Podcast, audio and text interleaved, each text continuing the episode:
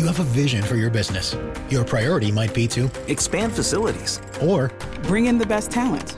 At Sentry Insurance, we listen, learn, and work to understand your business and your plans to help protect your new locations. As your business evolves and your vision comes true, Sentry right by you. Property and casualty coverages and underwritten and safety services are provided by a member of the Sentry Insurance Group, Stevens Point, Wisconsin. For a complete listing of companies, visit Sentry.com. Policies, coverages, benefits, and discounts are not available in all states. See policy for complete coverage details.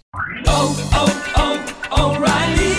Change your vehicle's oil before your summer road trip and save money now with Pennzoil and O'Reilly Auto Parts. Right now, get five quarts of Pennzoil Platinum Full Synthetic for just $22.95 after mail in rebate. Save money and protect your engine against sludge and wear with the synthetic oil change. Stop by your local O'Reilly Auto Parts today or O'ReillyAuto.com. Oh, oh, oh, O'Reilly Auto Parts. Hey. Oh, that countdown just gets me so pumped. Are you pumped? Sure. Do you feel the Do you feel the need for speed? Yeah, sure. I feel the need for speed. Um, mm-hmm. Yes. Uh, so I did want to talk about something because you're you're afraid of running out of content. So now I have cold openings for the uh, for the people. Thank um, Christ. I love how you're like, thank Christ, because I just ran out of cold opens because my life is so uninteresting. There's nothing that happens that you know um, that, that that I can talk about in a public forum such as this. Um, I would like to speak I mean, about. I fucking live the same life every day. I I live on a schedule. Okay. Well, so do I, so do I in the most in the most cases. You get yeah. up, you gotta deal with piss, wiping vaginas, then shit, wiping assholes, then making food, then more pissing, hopefully not shitting, but sometimes shitting does happen again, and then pissing, and then shitting, and then eating, and then, you know, so that uh, pretty that regimented. Is, that is your daily schedule. That thank God my daily schedule is a lot better and easier than that. Don't you don't you wish you had that daily schedule though? Um, sure. I mean, well, I would wonder if if you would be able to wipe a rectum or a vagina, like in some way, shape, or form, like just you know, um, maybe. Oh, dude, I figured out how we could do it. Check this out. This is an impromptu cold open because I just thought of this as we were sitting here thinking. It came to my brain. What we do is we get a roll of toilet paper and we wrap your arm up like the mummy. And then we have somebody like just stick your fucking arm up to the asshole like a fucking old fashioned crank drill. And fucking that's how you can clean out the rectum.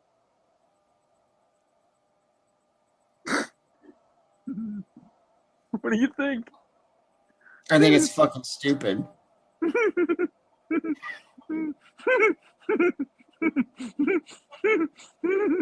That was that funny to you? That was that funny.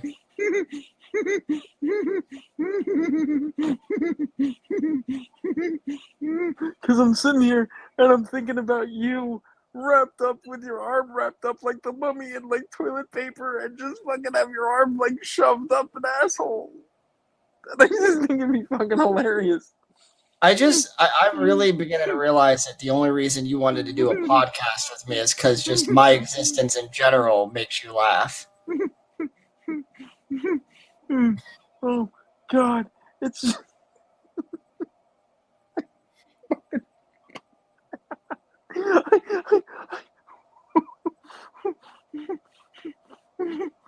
Am I right? Am I right?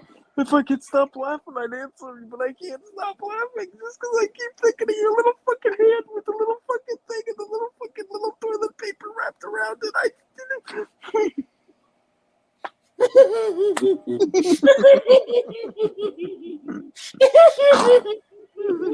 oh, oh, oh.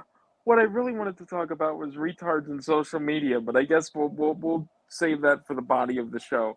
Okay. Um, I'm gonna start it. okay. All right. Tales from the Crypts contains topics, themes, and dialogue that may be of a frank and sensitive nature to some listeners and or viewers. Discretion is advised.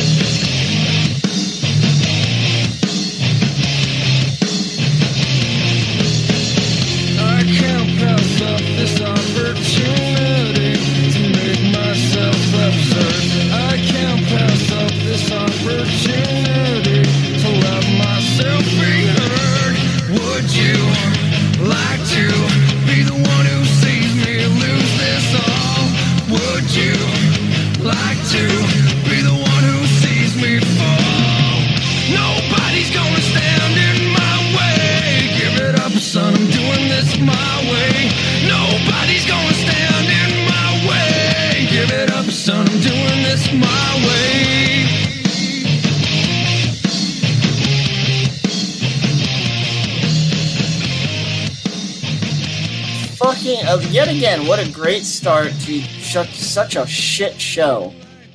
I hate this show. I'm gonna be completely honest. I fucking hate doing this show these days.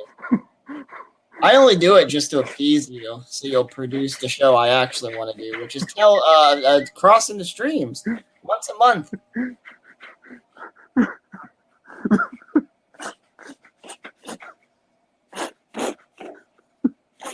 I'm Crippled Cody. This is Michael J. Dun dun dun dun dun dun dun dun dun dun dun dun dun dun dun. Tales from the Crypts. Oh, pictures of me doing this. Pictures of him doing that.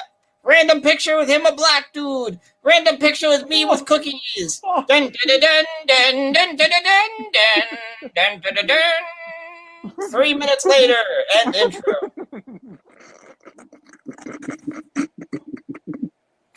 I'm gonna fucking choke.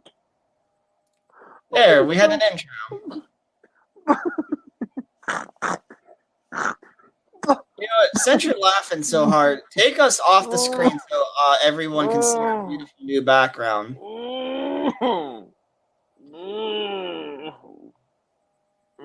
I can't take us off the screen, but I can do this. Hold on. I'll uh here, I'll do this. Wait. I have to there we go. I'll do this. I can't take us off the screen, but I can do this. Give me one second.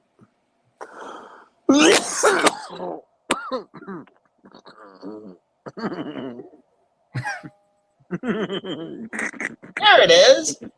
Now, ladies and gentlemen, if you paid attention to our last episode, was it our last episode that I explained this in detail? Uh, So- probably.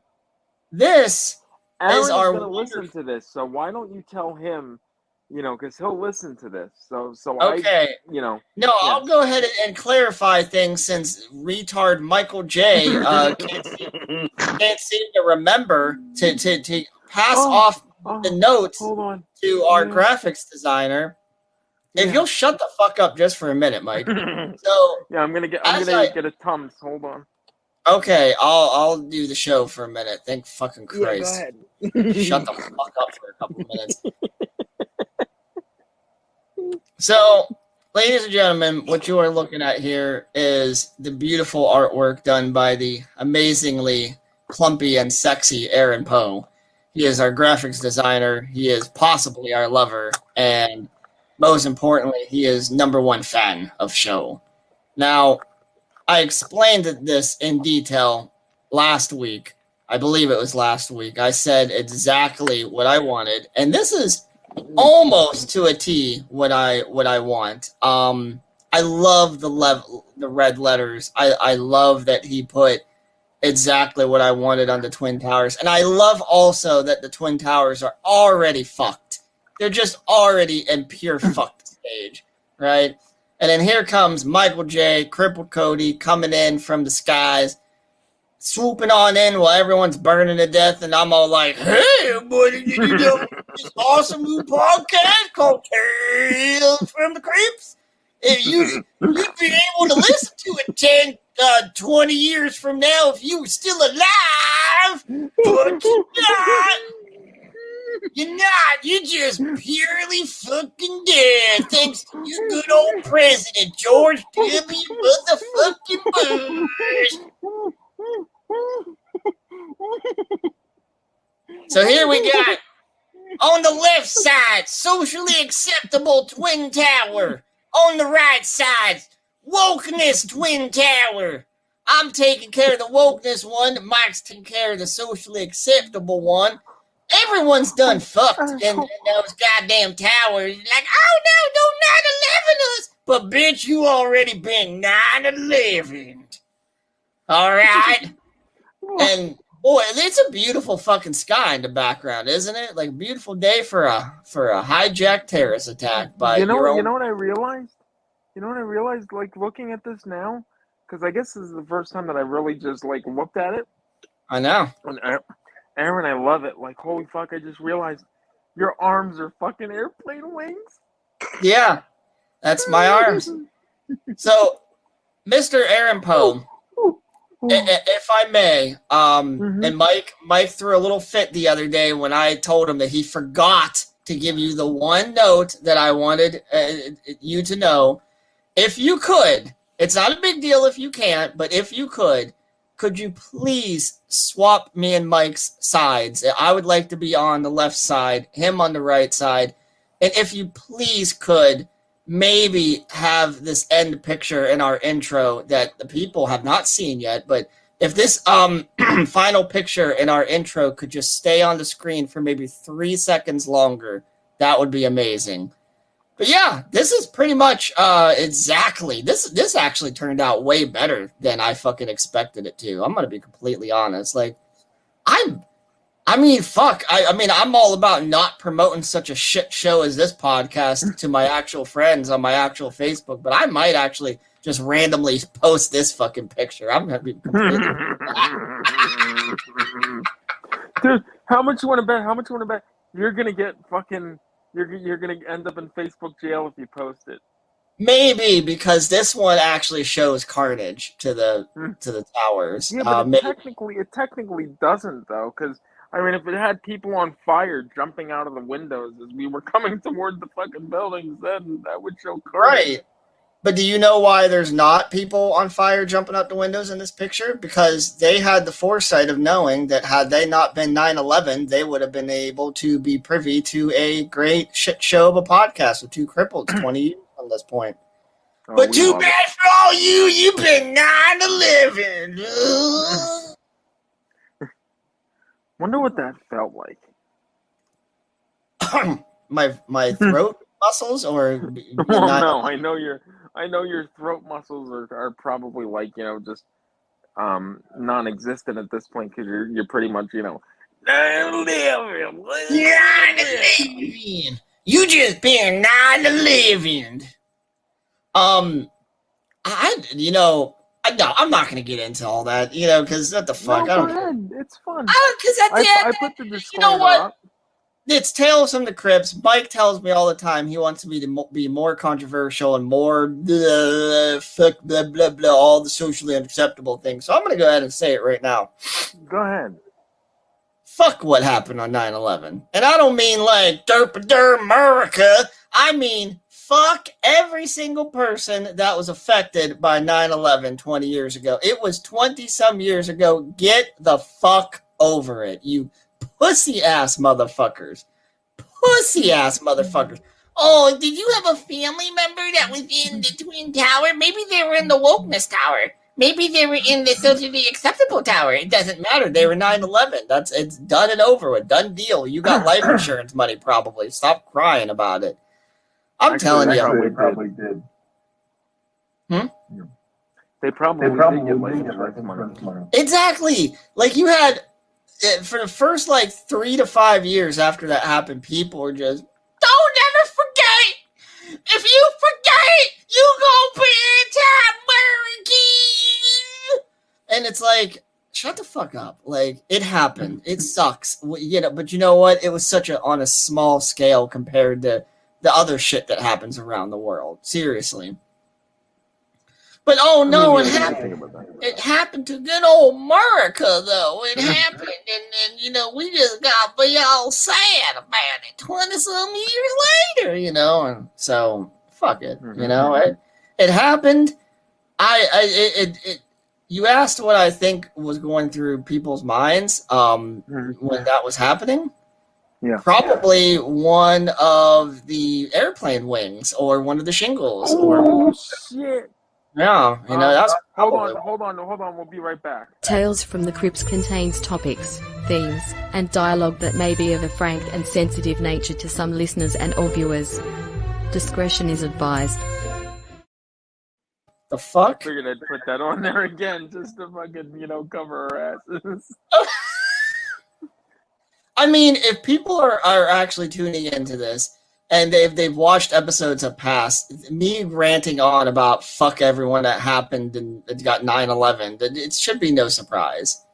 Of course, I'm not a 100% serious when I say all that shit. I'm just trying to be offensive and wild. But Right, if you want what we do. if you want my honest thoughts about what happened on 9-11 it does suck uh, i wish it didn't happen. Um, and but i'm going to be completely honest this is not a joke. This is one of the biggest reasons why i'm not patriotic because i don't believe the actual story that came out about it. I don't believe what the truth supposed truth and the answer was about it. I believe that it was cover up. Um, i think anybody with you know, with a brain should understand that when the planes hit the top of the tower, uh, that doesn't that's not going to cause it to crumble from the bottom up. You know, it's it's just like the George Floyd thing a year ago. It, it, does society not have common sense anymore? Do you really think a man who could clearly speak was suffocated? No, that George Floyd wasn't suffocated. Just like the Twin Towers didn't get taken down by those planes that hit the top of it. So those are my actual thoughts. Um, you know, it sucks that people lost a lot of their loved ones in, in that uh, in that tragedy. It was a tragedy. Um, you know, I'll speak real about that. It sucked. Um, you know, and and and uh, it sucked what happened to George Floyd last year. But what my problem is is how stupid people tend to act about these terrible things that happen in history. You know, and it, still to this day, people will argue that 9-11 um, was exactly how it was reported on. And, and you know what i mean? And oh the planes and it was osama bin laden.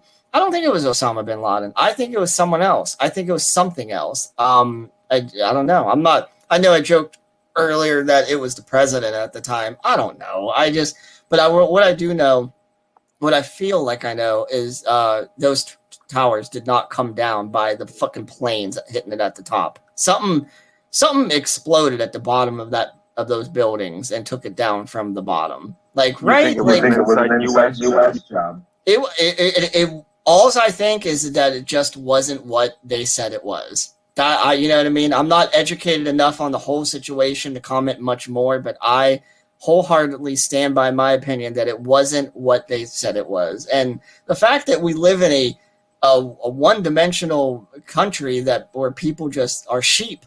You know, that's the thing. People are mindless sheep, and they believe in yeah, good one. Good, good, Mike. Um, people just believe in all that bullshit, and uh, I, I just, I can't fucking believe. Maybe we'll ask tonight's guest, you know, since he's not a mindless. And it- No, and our guest is actually here. Oh, he's here I will- uh, yeah.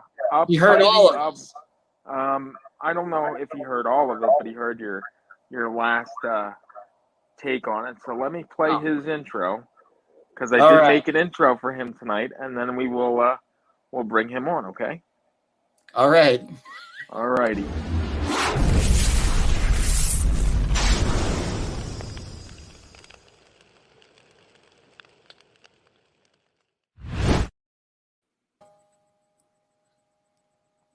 Hello. There we go. Hello. How you doing? I love the David, intro. How you doing? And I'm and I'm not and I'm not a mindless robot, so we're all good. Good. Well, I, I mean, you're, you're not you're not from piece of shit America, right? So I didn't think you were a mindless robot. I, I already knew you wasn't going to be a mindless robot. But David Irons is Cody, I don't want to have I don't want to have to play the disclaimer again to cover our asses, please. No, everyone knows. Everyone knows. I say a lot of stupid shit. David, I say a lot of stupid shit. If you didn't know that already. I've been listening to the podcast during the week, and Oh, I, really? I, I, I have, yeah, and I, I love your guys' opinions on things. It's, uh, yeah, I do. I appreciate. I really appreciate it, and um, you yeah, you do much. a good job. You do a really good job. I appreciate that, David. And you know, the one one of the biggest things that me and Mike talked about months ago before we started the podcast is that we don't we didn't want to be your typical woke PC podcast, you know, and and we, you know, I mean, isn't that right? Like America, one of the biggest reasons America is the laughing stock of the entire world is because and let's be honest about that. We are the laughing stock of the entire world, and that's one of the reasons because we're woke, and you, we can't say that. And God forbid if a comedian does blackface anymore these days, right? You're gonna get canceled. Oh my God! Well, I, I can appreciate what you're saying. Um, I mean, I had a bit of that uh, with my book, um, randomly just uh, uh, attacked out of nowhere, um, literally by people doing the old judging a book by its cover, and they saw the cover and they read the back blurb. And everyone was like, "Oh my God, what have you done? You've done the most horrendous thing in the world." And I was like, "But have I really? Is it any different to anything else? It's just another slasher novel with you know but you're taking offense to that person on the cover of it why you why you know i'm treating someone equally by doing that it's it, it, but they didn't seem to like it and i didn't engage it the best way to deal with these these types of people when they try and cancel you or anything else is just you know it's a one-way argument if you're going to keep shouting at me and i'm not going to reply eventually you're just going to shut up because you're going to have Right. nothing else left to say. So then you can go away and carry on with what you're doing. Right? And, you're, uh, abs- you're absolutely right. Yeah, yeah, yeah. You have to do it like that. And so they were just going on and on. And there was tweets I was popping up in, and I'd yeah, like the tweet, like the tweet, cancel block, cancel block, like the tweet, and um, and in the end, it was uh, it, it was just embarrassing for them. It was absolutely embarrassing, and people that liked me and liked my books were turning around to them going, "Yeah, you just need to shut up now because you've you, you, like you, you're just in an echo chamber shouting, and this guy doesn't care about you. He's carrying on with his life, and and, he, and he's putting this thing out there, and he's not going to stop doing that. So you need to stop." And in the end, they they made their final um, uh, statement on the subject and said, "Well, this is how I feel about it, and I think this guy's just a piece of shit. So that's not going to change. So bye. Okay, yeah, bye." I, I said that ten tweets ago, so that's it. It's finished now. Right. And um, you know, you brought up a good point that if it ever if it's if it always would have stayed a one-sided argument like it used to be in the past, um, cancel culture would have never got momentum in the first place. But because social uh, social media got so strong within the last 15 years, maybe even longer, um, everyone has to argue their own opinion. And that's what ignites worse, ferocious fights and and and you know uh, putting each other down and, and and that kind of stuff and that's the problem and then you know here we live in today's world where big companies and big movie studios they cave to all the masses that are so vocal about you know oh i'm upset and i'm offended you know shit like that and and if if that would have never started from the beginning the cancel culture wouldn't be a thing in today's world, and everyone would be look like fuck complete shitbags. But you for even trying that, no, I completely agree, and I think a big problem. And, and strangely enough, I was talking the other day. Um, I listened to another podcast. I can't think of the name of the podcast, and um, Daniel Farrands, who wrote Halloween Six, was on there, and he tried. They tried to cancel that guy. He he's made some stuff recently what people were offended by, and he's got the mob after him. And he made some good points on there. But the people who are always attacking uh, filmmakers and writers and everything is oh this needs to change you're not you're not inclusive enough you're not this enough But where's the people who can't do it themselves they're always people who they couldn't make a movie or they couldn't write a screenplay they couldn't write a novel and it just seems to be an easy way to get up the ladder by kicking down. You, you're kissing up and kicking down. Look at this. This guy's worse than me. He's a real piece of shit. He's the one you should hate, and you should you should listen to me pat myself on the back about I'm a wonderful human being. And Right. that seems to be a big problem with it. That that is the thing. Is people who can't do anything, just making this, giving themselves a name by just turning around and saying, "Well, that guy's worse than me." Okay, but but but what are you exactly? What what can you do, and who are you? And, and- and I'm going to pitch another idea uh, to you as well. And again, I, I'm going to try my best not to uh, trash on my own country that I live in. All Oh, it's not that bad. It's not that bad. There's worse places to live in the world. Yeah, Let's no, no, say. they're definitely. There's a lot of good things that come out of America. I, I, you, let's be uh, Halloween Kills. I watched that this weekend. That's a very Yes, American, yes. and I love that. we, we will get to that in just a minute. that but that's um, very good. What uh, the example I want to throw out at you is, uh, and it is true here in America, depression and stress and all that it runs rampant. And I do believe that that has a lot to do with our corrupted government and and all kinds of other things that makes this big circle of of depression essentially. So when you have cancel culture, I think it begins also from a place where the American people feel suppressed and feel like, you know, I'm already miserable about something in my own personal life. What's the easiest way I can project that misery out? Oh, let me get offended over a goddamn comedy special. Let me get offended over a book where cripples get killed in it. You know what I mean? Like, I think that Yeah. is is what it is as well. Yeah, uh, definitely. Of course it was. And it was like the, the thing with me, like I put the book out and everyone kind of understood, okay, he's done an exploitation. Basically, I write my novels are unproduced films. I write because uh, in my history, I was a filmmaker and I've got a lot of scripts and screenplays in me that I want to see out there. I want to see this on screen, and I now just turn those into novels. So it's it's in a sense, this is an unmade film or a film that I would like to get made in novel form. And you read it, and it reads like a film. It's it, it, it's got that kind of t- pace and tone to it, and the the like the, the people who saw this thing, they don't watch horror films. They don't watch exploitation films, and there is an element with the cover of that book that pushes buttons, like the Silent Night, Deadly Night poster from years ago with the Santa Claus coming out the chimney with the axe, and people going, "Oh my god, you can't do that to Santa Claus! He's a wonderful person." Okay, yeah, well, he doesn't Right. exist, but uh, anyway. And then Right. people like the, the Maniac cover when that came up, and oh my god, they're all misogynist. And there is that element of this is what it's supposed to be, and it's and it's a and it's a I don't give a fuck exploitation film. On on on one level, you look at that cover, and and that's what you see. That's that's what it is and people literally looked at that and they were p- clutching pearls over it. Just look at this thing. How could you do this thing to, to these people? And everybody uh, who said that were able bodied people who don't know fucking anything about anything else apart from what they are. And it's like, why, in, why have you just suddenly become a white knight to, you know, th- th- these people uh, to make yourself look good?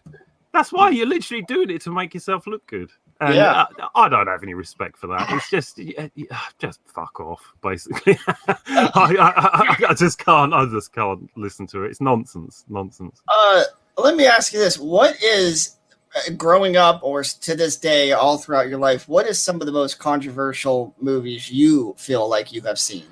That's a very good question. Um, I th- I, I- think a lot of it's to do with what I've seen and where and why I've seen it.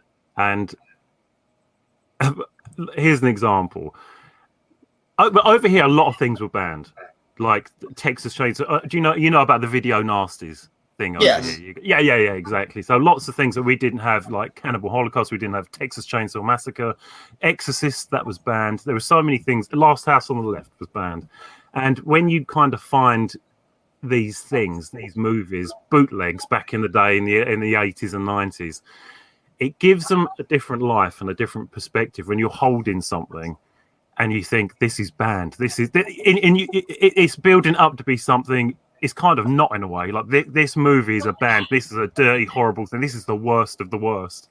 Mm-hmm. And when and when you watch them you know, if you're a sensible adult human being, you realize, oh, it's just it's just a movie. It's just uh, you know, it, it- it's just effective at what it's supposed to do. It is a scary movie, and what I say about the context, how you watch things. I had a we, we like I loved these kind of movies. I had a friend who loved these movies, and uh, he, he we had Last House on the Left, and w- I knew what it was about, and he kind of knew what it was about. But he went on a date with a girl, and we was kind of we saw him one night. He's going, "Oh yeah, yeah, well, I'm going to go back home after this and just oh I might watch one of those films." Da, da, da. And I wasn't there, and he said, "Oh, I might check out that Last House on the Left."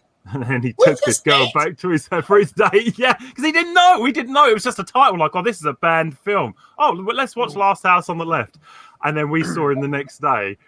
And uh, how did it go? It didn't go. It didn't go anywhere. So, why is that? Oh, I watched Last House on the Left. Oh, I didn't realize it was a rape movie. Oh, okay. That, that that'd do it. so, so, so there's Oh, always boy. like that context. Yeah, that didn't go down well. So there's always that context of how you watch a film, you know, uh, and I think that makes it more uh, exploitive or uh, overblown or uh, Yeah. frightening, terrifying in that and sense. especially and especially if she wasn't a horror fan, then she would have really hated it. well, yeah, exactly, exactly. I mean, we you kind of have when you take those things out of the equation. When you think if you had a list of uh, mo- uh, horror movies that existed, and you start taking out Clockwork Orange and Texas Chainsaw and all those things, what you're left with is going to define what you think horror is. And you think, oh, it's probably just going to be a, a like a Friday the Thirteenth film or something like that. And then when when you actually watch it, it, like a lot of them, you think, oh yeah, okay, yeah, I, I get why this is banned now. Yeah, I've, I've, this, it's, on a, on a date is not a good time to watch Last House on the Left. I, I understand now. I mean, I can't begin to tell you in today's world when I ask my acquaintances or friends or friends of friends, and I say, you know, what's some of your favorite horror horror movies? People always tend to say either Insidious or The Conjuring, and it's like I don't want to be rude and be all like, "Well, that's not a fucking horror movie. Let me show you what a horror movie." But I just have to be like, "Oh, cool. You know, those are some okay films, I guess. You know." Um, yeah, I, I have that a lot. I have that a lot. There's a disappointment that just kind of like bleeds through my body when I'm talking to someone and they're like, I love horror. And I'm like, yes, you love horror. Fantastic. What do you like? And they're like, that paranormal activity. Oh my God. And it's like, Oh. hey, yeah, yeah. God, Okay. no. And, and it's almost like there's a divide between two types of horror fans. It's someone who, who grew up from about 2003 to now uh, watching this stuff. And it's like, Blumhouse is the go-to horror. That's the only thing they know. So it's that algorithm horror of you can literally look at it and it's like, oh, there's a peak in the soundtrack. That's where the scary bit is, right there. I think I mean Blumhouse has become a respectable uh, uh, studio in the horror genre, though. It, it, it took a long time. It took a long time. Yeah, it yeah. it did take quite a while. Um, Yeah. I I always uh, refer to it as uh, uh, mainstream horror fans. You know, the the, Yeah. the people who are just fans of the theatrical. You know, they just went to the theaters, and that's the only way they heard about it because there's TV spots for it, commercials, ads, and all that. But you know, they've never heard of um of a Serbian film or Cannibal Holocaust or anything like that. By the way, have you seen a Serbian film? Of course, I've seen a Serbian film. Of What is your I've thoughts, David Irons, of the Serbian film? Right, okay. Th- th- these are my thoughts on it. I'm never going to watch the fucking thing again, and I know that for a fact. yeah, it's, it's a one-time only deal. Okay, that happened. Move on with life quickly. Right. Step away from it before I'm arrested. Jesus Christ, it's, uh, that that is a filthy film. That is a filthy is. film. It is Yeah, a yeah. filthy film. Now, what's interesting is I think even the the most um, sincerest of horror fans, which I would say it's all three of us are sincere horror Hmm. fans.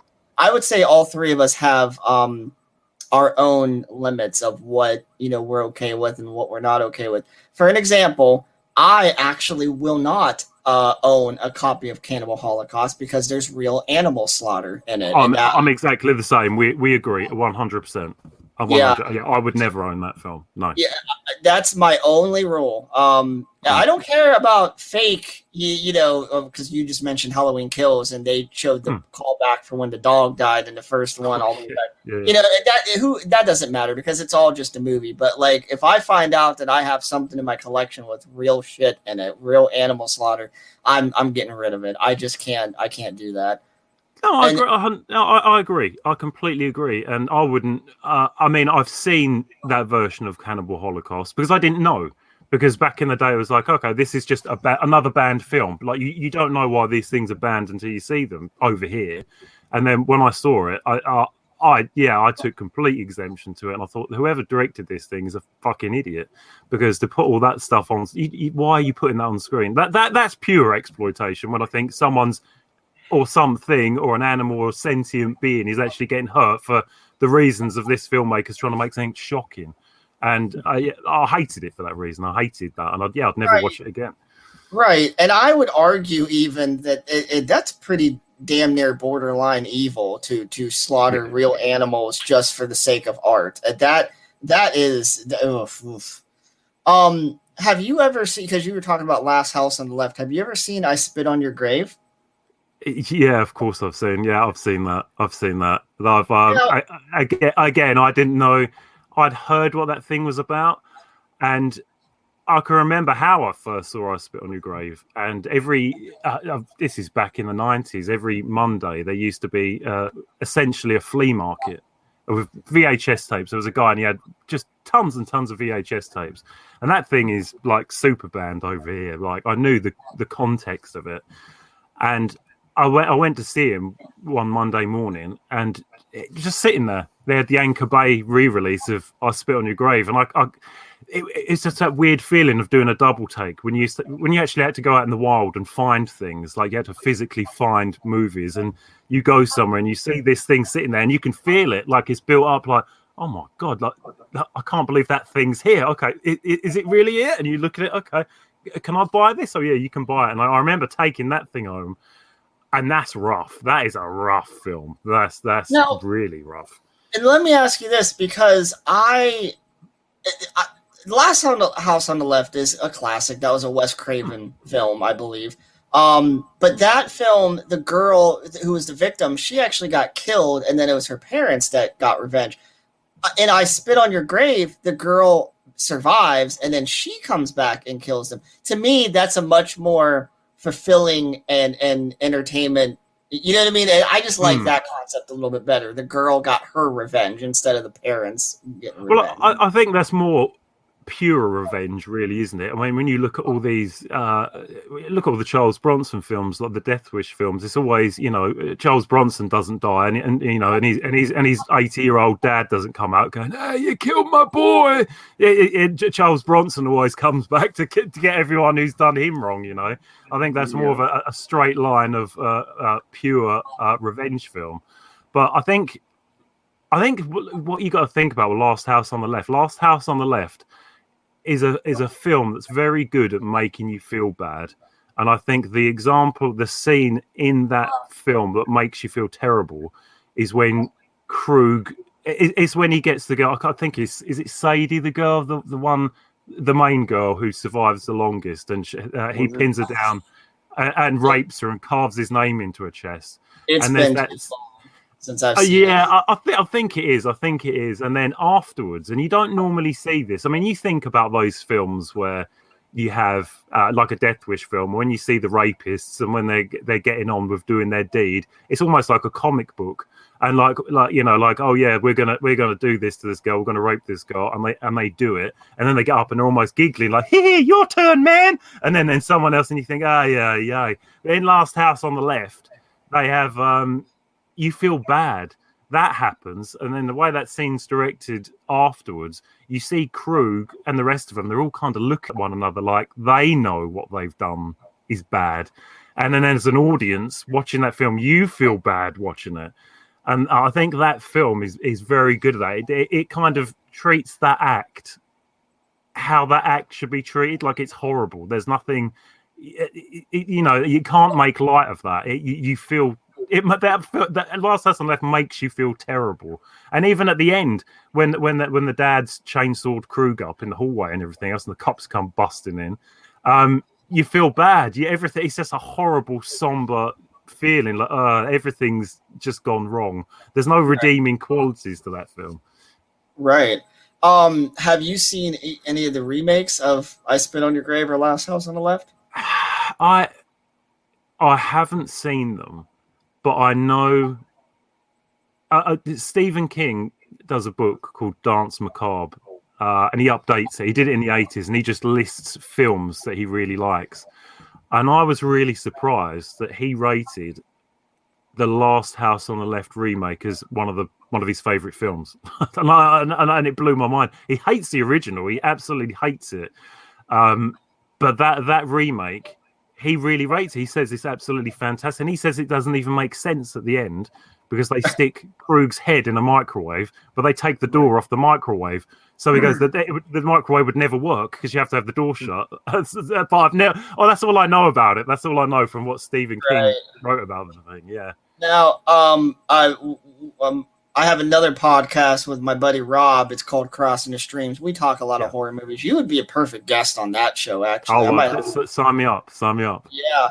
Uh, he is in our comment section, and he uh, he- he said that he feels that uh, the "I Spit on Your Grave" remake is quality, and he is right about that. They the, the remakes of "I Spit on Your Grave" is actually better than the original because you know there's a budget behind it, there's uh, production value. Um, they made three of them. Uh, and and the Wow. third one, yeah, the third one kind of flips the, the the script on its head and kind of goes in a completely different direction. It's you, you should check it out one of these days if you have Don't time. give away I, the story. I didn't give away shit. He, it, it, it- did I You give away? it flips this.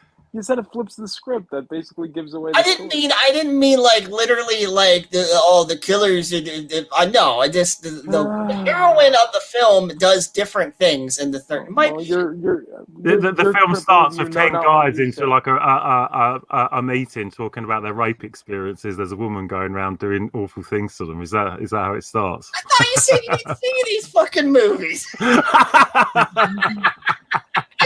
Damn it! Are you fucking with me, Dave? See, Anyway, I, I he, you got me good on that one. I thought, what the fuck? I'm so confused right now. Um, Dave, let's go back to the beginning. Um, how old are you, by the way? How old am I? Yeah. Uh, Am I allowed to ask? Oh yeah, you can. Yeah, you can. You can ask me anything you want to ask me. It's not a. Okay. How how old did you say? F- 42, 42, 1979, 1979. yep. We're, I would not have guessed you, and you don't look like you're in your forties. You look Oh, like you're like There's a lot of good something. lighting going on here right now. There's a lot of good lighting going on here right now. Right. You know. Yeah. yeah. Now, now, um, you don't have to say it right now, but before the end of our interview, it would make me a very happy cripple if if you said the words "bloody cunts" at before the end of the uh, episode tonight. You don't have to right now. Uh, I will gladly say that. I will Okay, gladly. the end of the Let- let- t- t- t- tell me someone in politics who you don't like. There you go, because you're a very politically minded fella. Um, uh, uh, Donald Trump. Okay, D- D- Donald Trump is just an absolute bloody cunt. He's a bloody cunt. There you go. And, and you know, and David, just you one more, day. You made a cripple's day. and, and just one more, since we were talking about 9-11. George W. Bush. George W. Bush is the biggest bloody cunt I've ever seen in my life. There you go. You can you can have that as a soundbite. Put it, put it at the beginning of the podcast. It's fine. Thank you so much. Best guest we've had so far. God damn. So let, let's if, if if it's okay, I'd like to go back to your childhood real quick because you said you're in your 40s. So um the world was very different back then. It doesn't matter what country you live in. The world and society in general was very different. Talk to me a little bit about what, what got you into horror in the first place? Maybe if you'd like to talk a little bit about the things that was going on in your life, whatever to your comfort zone is, of course. Um, you know, just I kind of just want to learn a little bit more about what made you a horror fan, if that's okay. No, that's fine. That's brilliant. Um, I think in, you know, as a, as a kid, I think you're naturally drawn to some of these things, aren't you? You see, you know, it's it's you, see these images from these movies, and especially going into a video shop. You go into a video shop and you see those those covers, those VHS covers, and they were so exploitive. The things you see, you know, the images on there. I think you're just drawn to it, and and you know it's a forbidden thing. Like, oh my god, should, should I watch that thing? Look at this. This looks like the, the worst thing in the world. And I was really lucky, and uh, uh, and my mum was very open minded uh, about the things. I, well, she was kind of open minded about the things I watched because we she went into the video shop and she said to the guy that that run it, okay, he can rent anything, but he can't have sex in it. And and the guy was like, okay, right, brilliant. So I used to go walking up to the, the you know the counter with Return of the Living Dead, and he's like, ah, yeah, there's a scene in there. I don't think you you can. I can't give you that one, but I can Like, give you Friday like, the Thirteenth scene. Maybe part yeah, two. yeah, yeah. You, you can you can have part two, which should be PG thirteen anyway. Yeah. um, yeah. Uh, you, you can have part two, but you can't have part one. And there'd be various things like the Friday the Thirteenth, like oh, you can have six, but you can't have five. So in my Definitely head, not five. definitely not Nope. five. Yeah, Nope. uh, so, so in my head, I, I, I was always thinking, okay, so five is the one I really need to see then, and then you do, try and find a workaround and get someone's dad in there. Go and get part five. Go and get part five, and so so that that happened. But I remember being, I, I was I was really quite young, and uh, it's a very vivid memory. And there was, um, you know, like you used to get. I don't know if you even get it anymore, but the bumpers are on like a, on a TV, uh, you know, like a, uh commercial. So you'd have the film or whatever, a TV show, then you'd get the commercials, and then like a bumper uh, before the show starts again. And there was a bumper to something. And I was very young.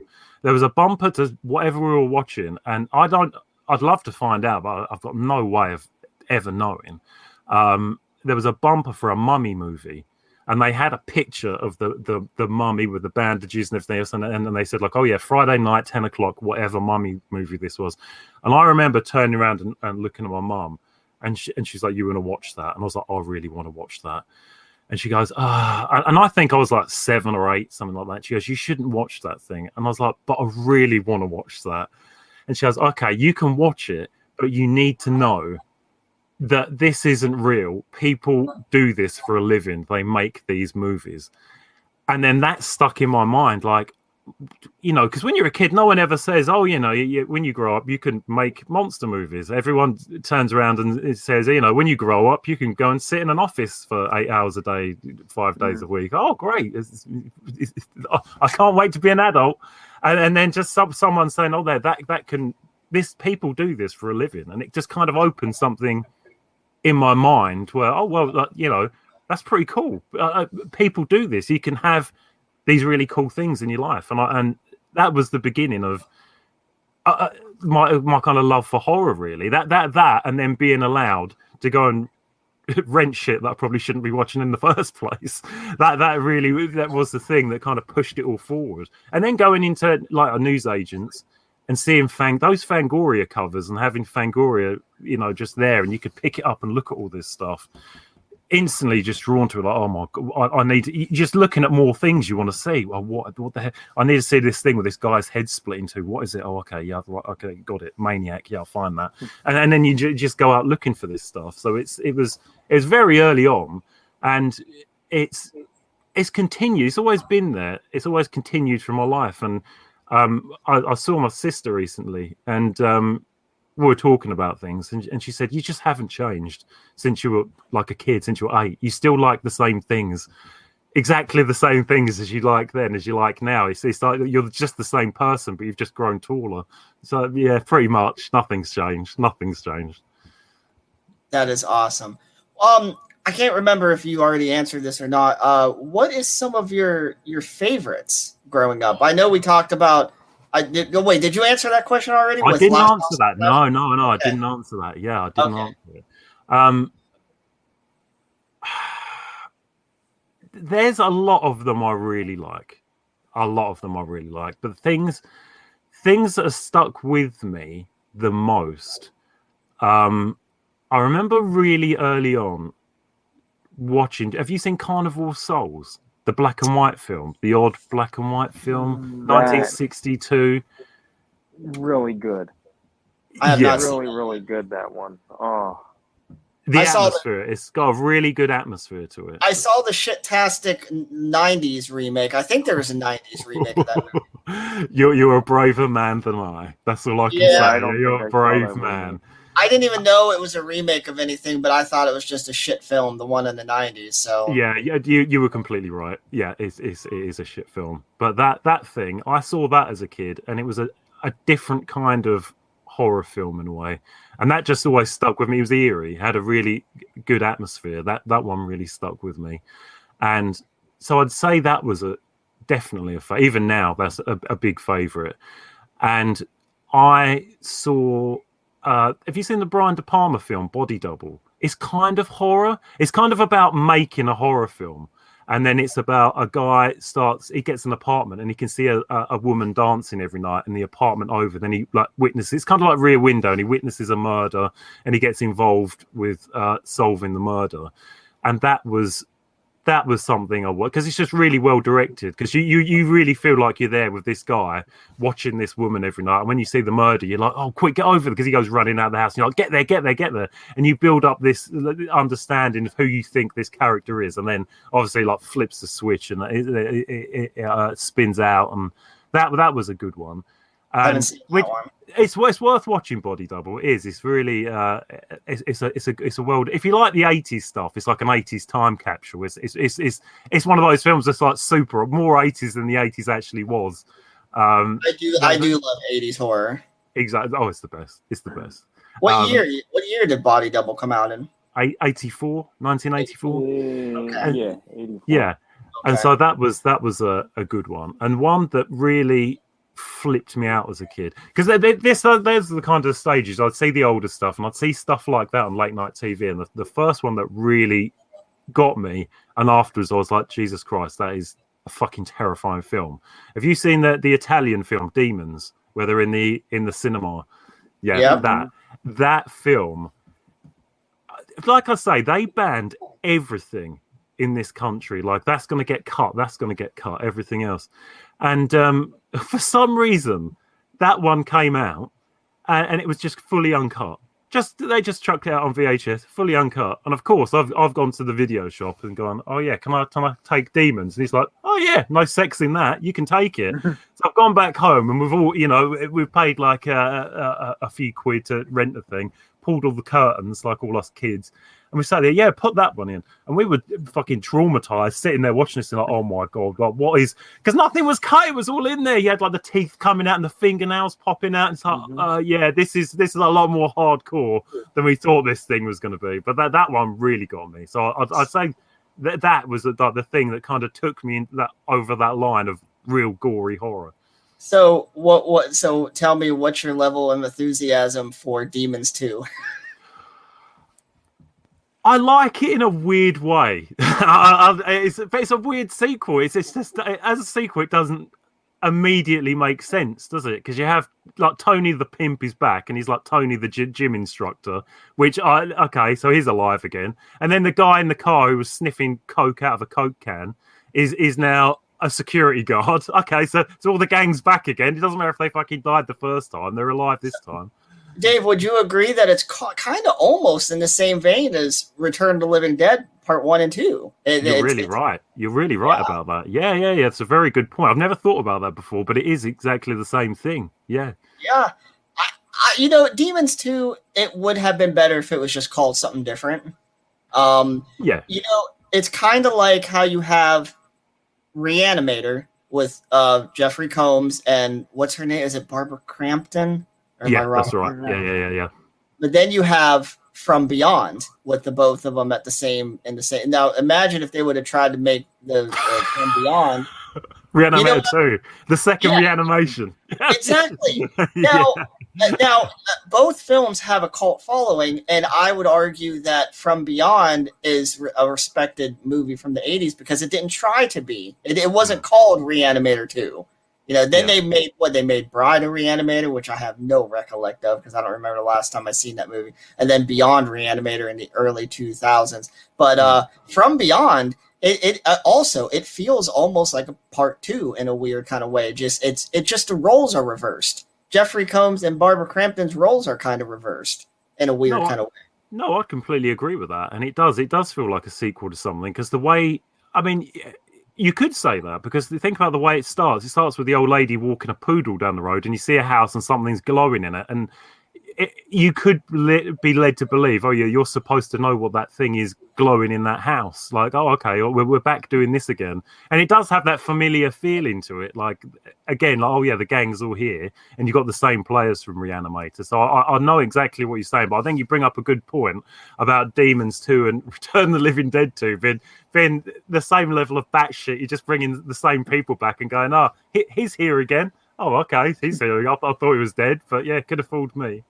I think it'd be interesting if that trope came back in today's horror. You know, I think it has with the Halloween franchise, isn't it? Yeah, that's, that's the choose your own adventure Halloween franchise. Yeah, when I went when I went to see Halloween Kills, I, I was sitting there in the cinema, and there was someone in front of me. And when um, uh, Judy Greer was talking to Jamie Lee Curtis, the the guy in front turned around to his girlfriend and said, "I thought she had a son." and I was like, "Oh yeah, you've been watching that H two O again? No, no, no, you don't watch that H two O anymore." the one with the digital CGI mask in it on Oh, my wonderful! Yeah, I, I didn't know about that until when when I knew, I knew, and then, then you just can't unsee the fucking thing, can you? It's just Yeah, there. It looks so gross. It looks so animated and weird. Ugh. Real I quick, that- real quick, before we go to the Halloween franchise, I had to ask you one last question about um, the uh, Jeffrey Combs thing. Which do you like better, uh, From Beyond or, or Reanimator? There's a hard question. That is a really hard Well, question. While I, you're I- thinking I- about I think I like Barbara Crampton in, in From Beyond for various, well, obvious reasons. because of her fucking titties, right? Uh, no, exactly, exactly. You know it. You know it. He had some amazing titties back then. Like that was that, that was Friday the Thirteenth Part Five titties right there. Like oh my goodness, that that that, that was a glorious sight. that's Leprechaun Two titties right there. My God.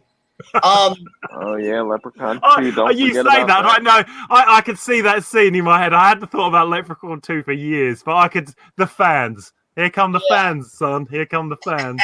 um, I will say personally, I actually prefer From Beyond more than Reanimator because I just think it's a more tightly made film with a better ending. I, I think From Beyond has. Um, I don't know. That's just you know, and I saw Reanimator first before From Beyond. I never even heard of From Beyond until just uh maybe not even 10 years ago and I watched it and it's like holy shit this is kind of like a better version of Reanimator but it just never caught on I, th- I think for, I think what happened there is, from what I've heard, Stuart Gordon, because he was a a, uh, a theatre director, wasn't he? And he kind of approached going into Reanimator like that.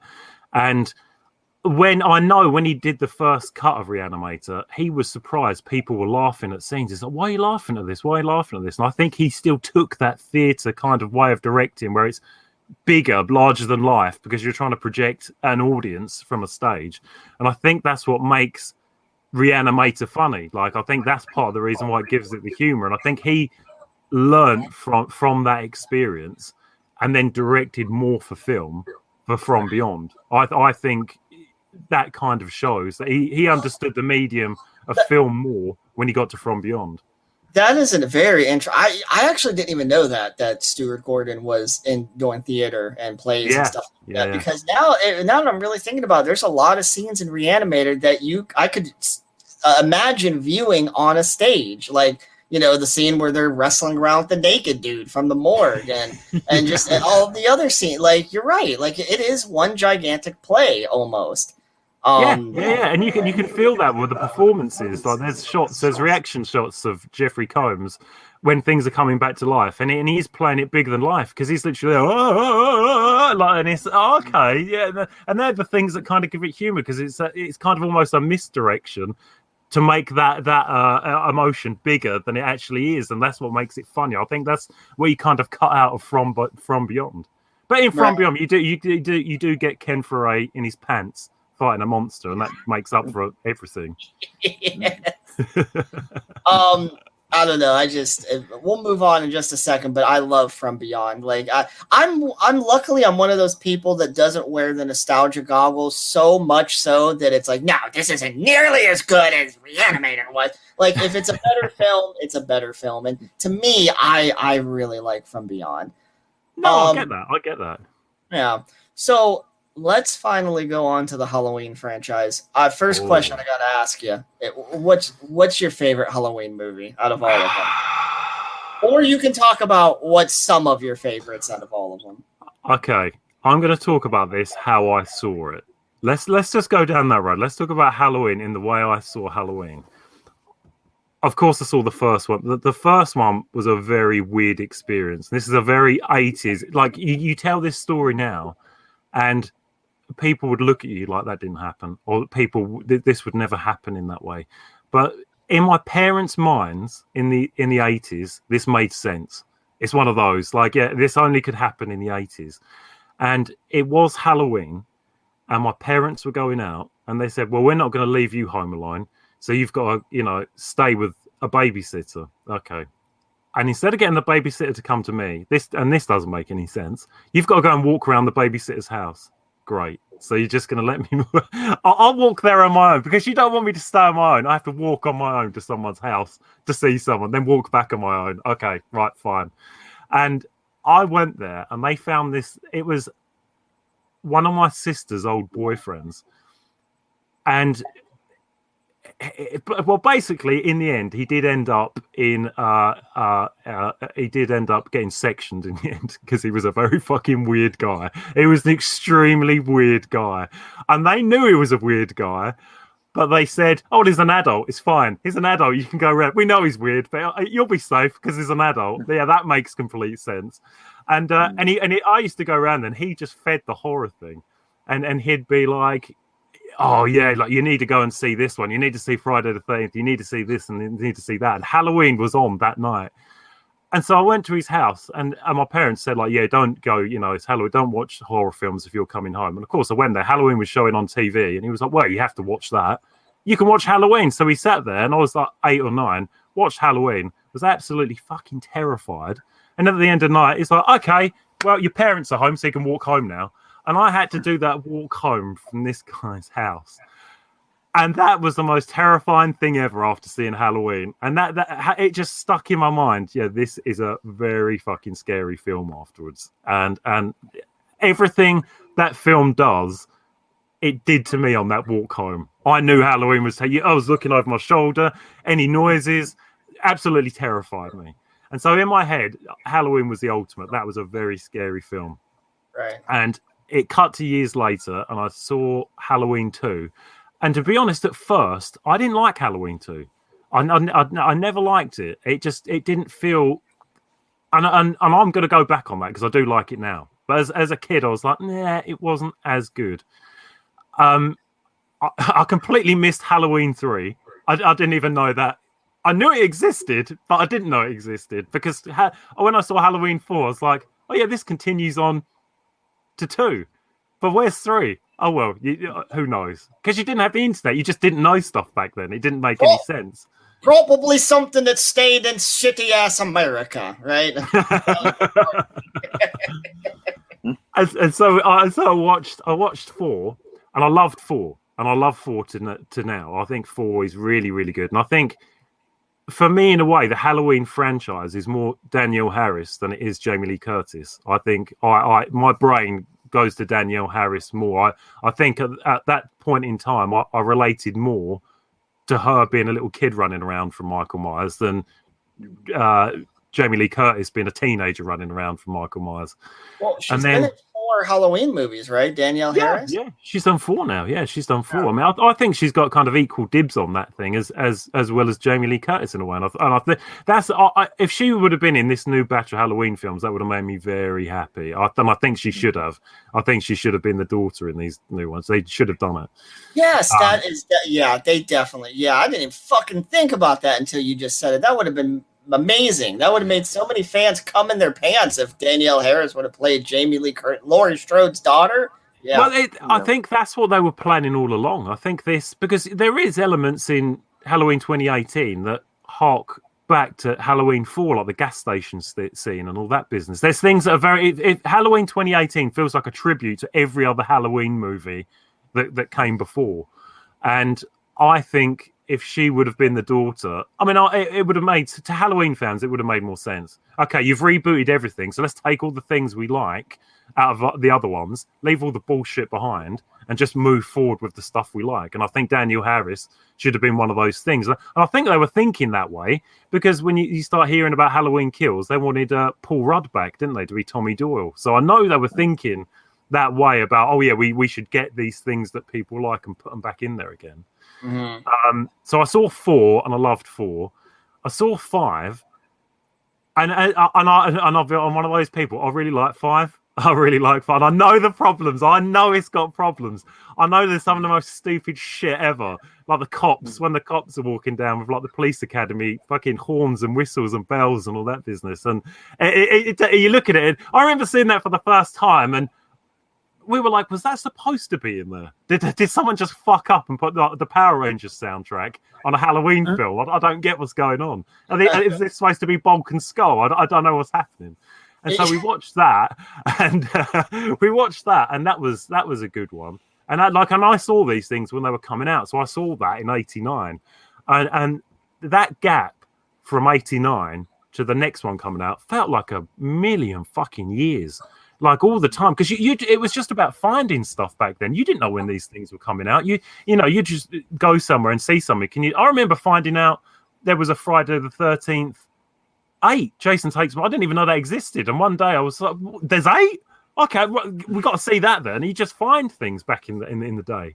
And and then there was that but i was actively looking for halloween six. And so i'd liked them all up until then. And in between that time i found three and then when I saw three, I liked three. Made no fucking sense in that con- in, in the in, in the continuation of the story, but I liked it. I, I knew I liked the film, so yeah, I, I, I knew I liked one to five. And when I saw the theatrical cut of no, sorry, go on. I was I'm sorry. Uh, I was just gonna ask when you by the time you did watch Halloween three, did you were you already aware that Michael Myers wasn't in it? Yeah, I, I, do you know what? You just reminded me of something. The, the way I, I, I found out about it was I a really random way, and I got I had to get a taxi to school one day when I was a teenager. Something happened. I couldn't get to school. And I had to get a taxi. And I, and, I, and I went to school for some reason. I went to school with a copy of fucking Evil Dead 2 in my hand on VHS. I don't know why I had it with me. And the taxi driver was like, Oh, I've seen that film. That's a good film. I was like, Yeah. And he loved horror films. And we started talking. And um, and I always remember this taxi driver turning around to me and he goes, Seen Halloween 1? Yeah, I've seen it. Did you like it? Yeah, good. I, I liked it too. Did you see Halloween 2? Yeah, I liked it. Good. I liked it too. Have you seen Halloween 3? I was like, No, I haven't seen it. And he goes, Good. It's about fucking robots. And then I looked at him, and that's, that's all the guy said. And, and I was, okay, it's about robots. So I, and he mm. goes, no Michael Myers, robots. And that's all he said. They're, they're literally the only thing he said. And I, okay, let's carry on with life. So life carried on, and I found the thing on v, VHS. And all I knew, it was about fucking robots. Okay, let's watch this thing. And he was right. There's fucking robots in it. But um, the whole mask thing, I loved it. I loved it. It just really appealed to me, and I was like, "This is this is good." I, I think it's a great movie. Um, Yeah. Now, w- would you say that? Because so the the short answer is yes. You knew that it- it wasn't about the Michael Myers storyline when Hmm. you saw part three. Do you think that helped your positive opinion that you even uh, built up for it after you watched it the first time?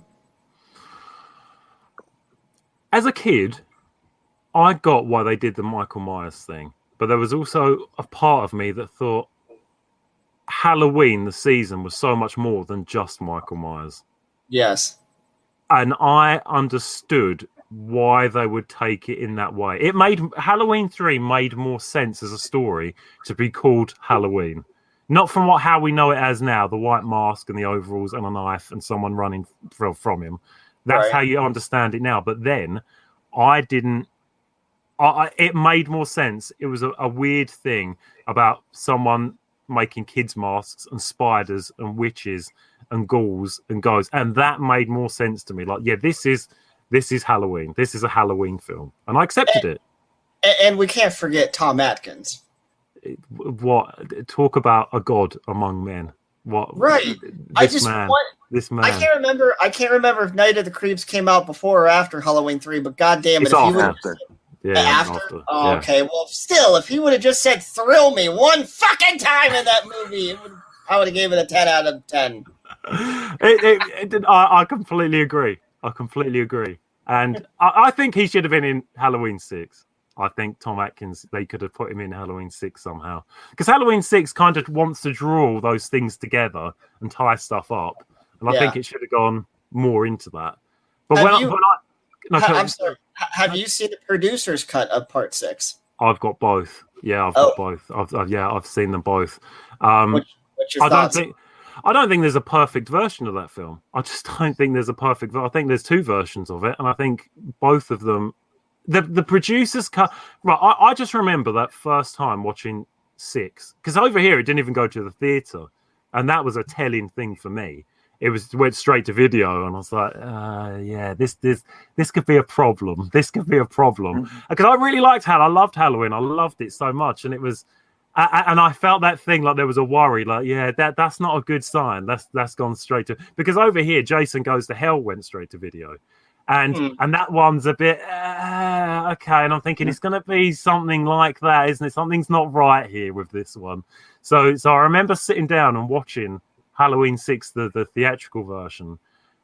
And at the end of that first experience watching it, and that kind of really defined me in a way, like with films, like, yeah, people can really fuck things up in a way that I didn't know they could fuck things up.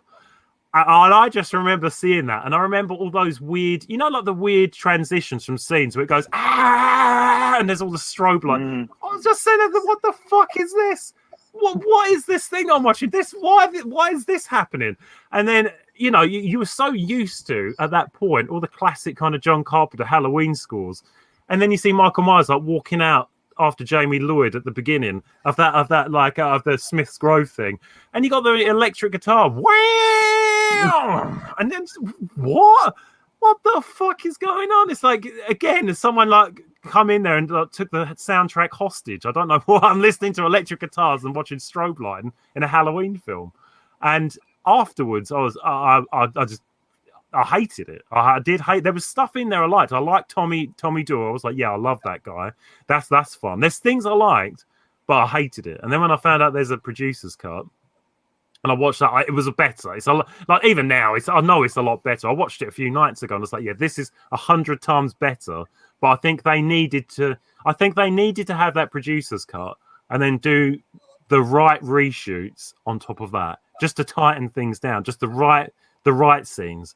But I mean, they had the the the, the, oh, the, the bloody the brothers uh, on that one, didn't they? Bob and Harvey Crimestein, uh, just waiting to get arrested. Yeah, That's great. yeah, That's, that's pretty much all you need to know about That's the all you- Michael Myers. yeah. The the Crimesteins, the Crimesteins come in uh, and did their thing, and their thing was to to make it fucking worse. And, and like, it, it- it- yeah, okay, we're going to inject him with green shit and hit him over the head with a pipe. Perfect ending. To, for what? Not this. Like, what? You, I, I just don't know what they were thinking. And so I, I remember seeing that.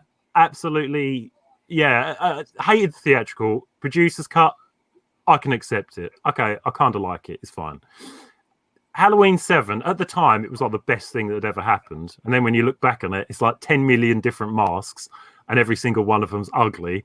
And it's got a Scream soundtrack. And, and, it, and you just know, once you know there's problems with Halloween H2O, once seen, you can never unsee. You just know they're all there. And it's like, yeah, CGI mask. Okay, that mask's different to that mask in the same scene. Eh, it, it- None of it makes any sense. Now, I, I- you just brought up a point that I, a question I did want to ask you real quick. Do you have a favorite Michael Myers mask from a specific movie? Because mine, how hands down, if we're talking about just masks, it's part five. I think he looks the most demonic in part five. Right. Okay. Do you want to know something? For a Halloween costume, I've got like the um the 2018 mask, and I've literally just brought the Part Five mask because I like I love the Part Five mask, and I know it's a controversial. It's like a dirty thing. I can't say it out loud to some people because they just look at you. Just this guy's a complete moron. What do you mean you like Part Five? I really like Part Five, I, and, and uh, I th- I think he looks good, and I love the way Don Shanks moves in Part Five. I think he's really scary as Michael Myers. I think he's oh, really good. yeah. Yeah, that's if we're talking about just the character himself and the look of him and the way he feels and moves. Yeah, part five for sure. Part five really got it. They really, they really got it with that one. And I think, I think if they would have continued on with Don Shanks, I would have been completely happy with that. And I never even, I never even questioned at the time that the mask looks bad. I just liked the mask because it just looked big. It, it felt with that mask because it was so big, you knew there was someone underneath that mask. Whereas before the mask was so tight, it was like you kind of accepted the mask as Michael Myers' face. But because the mask was so big, okay, there's someone under that mask. There's there's someone or something under it. Was it part? Because and they did they did it in Friday the Thirteenth. They did it eventually in uh, Halloween. What is your opinion on uh, you, you know these killers on some of the movies? You can see their eyeballs, you know, behind the mask, and then some of the Oh. other movies you can just see blackness. Uh, Do you have a preference? Yeah, no eyeballs. Get rid of the eyeballs. Mhm. Just take the eyeballs out. Yeah, you can't have. I mean, H2O. Like I, I saw a meme the other day, and it made complete sense. And it and it said like uh, Doctor Loomis in Halloween one, and he said he had the the blackest eyes, the devil's eyes, and underneath it said H2O colon, and had a picture of Michael at the end with his eyes poking out the mouth. It's like, yeah, he didn't have the Mhm. blackest eyes, the devil's eyes. Look at him; he looks like a fucking idiot. Now, I I mean, and, and real quick here, um, it, we're not going to get into discussion of Friday the Thirteenth right this second, but like my favorite uh, Jason Voorhees is Part Seven because he Of just course, we we are on the same wavelength. He, he Yeah. he's he's like he's like the Grim Reaper. He's like a he's like the, a ghost that's uh, risen from Camp Right. Crystal Lake. and from and- head to toe he looks like a monster, and his Yeah. hands look gross. You can't see his eyes. His mask is fucked up. Like it, it that's the best Jason by Yeah, far. he, he looks like the, the the the the the mask in that one is bone white, isn't it? It's absolutely it's like a skull. He looks Yeah. like the Grim Reaper. He does literally look like the Grim Reaper come back to Right. that basic image. Like if you saw that image walking towards you, it, it's the it's the it's the figure of death walking towards you. It's Yeah. the same thing. You got the chevrons, you got the holes in the mask, the black eyes. It's like the Grim Reaper's coming towards. And and on, on a basic level, I think that's what people would understand. You know, you could relate to. Okay, that thing is fucking terrifying. It's like death coming towards me. And then like you know the one before part six he just looks like he got done doing some carpentry you know some some work for the neighbor's uh, porch over there. Like that's what it looked like in part six right? Yeah. he was part of a paintball contest for christ's sake. You can see him in the outfit with the yellow gloves, just walking around the corner, going, "Well, I've just fixed the barn door and uh, the porch is done. So yeah, if we could settle up, then uh, okay, yeah, you can." It looks like an independent contractor turned up for hockey mask and he's got some fucking titty pockets in part six. So you know he's got a pen to write your information down Yeah, yeah, yeah. yeah. So, so, so, so, for labour and lumber, and uh, yeah, I know. Yeah, well, I had to spend on for gas to go around uh, to go and get some stuff from Best Buy. There you go. There's there's Yeah. the invoice. Yeah, yeah, good, good. I, I, I get where you're coming from. Yeah, completely. now um and that and they kind of and going back to the halloween franchise that's my point about what's his name that plays michael in part five Don Shanks. Don Shanks. Don Shanks. And, and and that's and that's what they did with him. I don't believe you see his eyes, and, except for the, in the background when he takes the mask off just for a second. Um, Yeah. But other than that, you don't see his fucking eyes behind that mask. It just, uh, like I said, everything about that Michael Myers is the scare. When I think of the visual of the character of Michael Myers, it really is Part Five's Michael Myers that comes to mind first. I'm I'm glad we can have this very open, honest conversation about this because I always, you know, I, I always feel like the odd person out in the room sometimes when it, when people are talking about, oh, I love this and I love that about Halloween. I'm sitting there thinking, yeah, part five, part five, and and I, and I feel like I can't express my love for part five, but I really, but I mean, I think I love part five so much because there was that gap. Like I say, there was like that, like almost five. I think it was five year gap between Yeah. uh, five and six. So I was left with five, you know, for a very long time as the last Halloween film, and I wa- and I did watch it far too much, and I know I watched Right, it far too right. much. Yeah, and Now- so it kind of embeds in my mind as being my Don Shanks is Michael Myers. hmm Now, in honor of my uh, inferior co-host to my left here, uh, I do want to ask, what is your thoughts on uh, the uh, Doctor Loomis character throughout the original franchise, the Donald Pleasence Doctor Loomis? The I, I loved him. I loved him. Of course, I loved him, and I think. uh, uh, this is this is my thing with part two, yeah. Like D- Donald Pleasence being a, a British guy, this is what I saw, and then this happened. We was talking about um, which Conjuring film is it? Like where they do the Enfield Poltergeist. There's an Enfield Poltergeist uh, Conjuring movie, like the third one, set in Britain, isn't there? And they they had an American director make this English Conjuring film. And if you know that place in England, you know how people speak there. You know the kind of um, the the- dialogue and how they should act from that from that location in you know like in america you could say someone in california talks to someone completely different in the midwest and you could you know like someone could fuck that up if they didn't know the difference between it. And in that mm-hmm. conjuring film they go to enfield and all the kids sound like fucking something out of Mary Poppins. Oh, gee whiz, mummy, I think there could be a ghost in the house. It's like those fucking kids don't sound like that in this part of the country. Those kids are like working class kids, and they're like, Mum, I think there's something weird going on round here. It's like they're going to talk like that. They're not going to sound like that. And, and then with with Halloween too, it's like some of the dialogue that Don, like Donald Pleasence delivers. I think like the like the American director heard the take and went, "That's fine, cut," because that bit at the end where he goes, "Get out now." What the fuck was that? what did he say? What was that? It- it's Get just- out now! yeah, get out now. Know Get out now! it, it, it makes absolutely no sense why like he would deliver that. You'd say, okay, yeah, Donald, can we can we do another one and just slow it down a, a That's? Michael Kill again! That, that that one that one's the the, the, the strange oh. obvious one. Get out now. I, I I don't- I don't get it. I don't get that. But so I think, but apart from from that, there's some weird scenes in two, which which are funny. We could we still like him. We, we that that never changes. I think he's I think he's great all the way through it. I like him in five when he you know when he's standing there going, Mike, what what, what, what what's what's the one? Cookie woman when he's talking about hmm. Cookie woman and and uh, Charlie Charlie Michael Myers is outside. Like, just so good, so They good. did some interesting things with him in part five for sure. Yeah, I know, and then and then you, I, I think people look back at things with such weird goggles uh, uh, about how things were and what things are. Because I hear people going, "Well, they completely ruined the Loomis character. They just turned him into a raving madman in the later ones." It's like, well, hang on a minute. Did, did you see fucking Halloween one? like like the second Michael Myers escapes, he's standing in the rain, not saying, "Oh, like a, a patient has escaped." He, he's standing there going, "Look, he's gone. The evil has gone. He's gone." It's like he was always a raving madman. Like nothing's changed. What are you talking about? At least they didn't do with him what they ended up doing with the uh, the Michael's doctor in the 2018 movie, turning him heel. You know, so he, did do a heel turn, didn't he? and, then, and then Michael did a heel turn on him. The um, real quick, literally. we'll o- real quick here, we'll open up this can of worms a little bit later after the Halloween topic. Are you a wrestling fan? yeah, big time. Yeah, big Oh time. fuck! Oh my god, we're going all night with this fucking interview. Anyway, so I gotta ask real quick here, what is your opinion on the Malcolm McDowell, uh, Doctor Loomis? Um. Oh Jesus Christ! Uh, I, I really.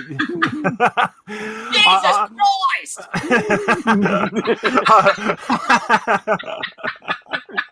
Crikey! I don't even want to talk about that.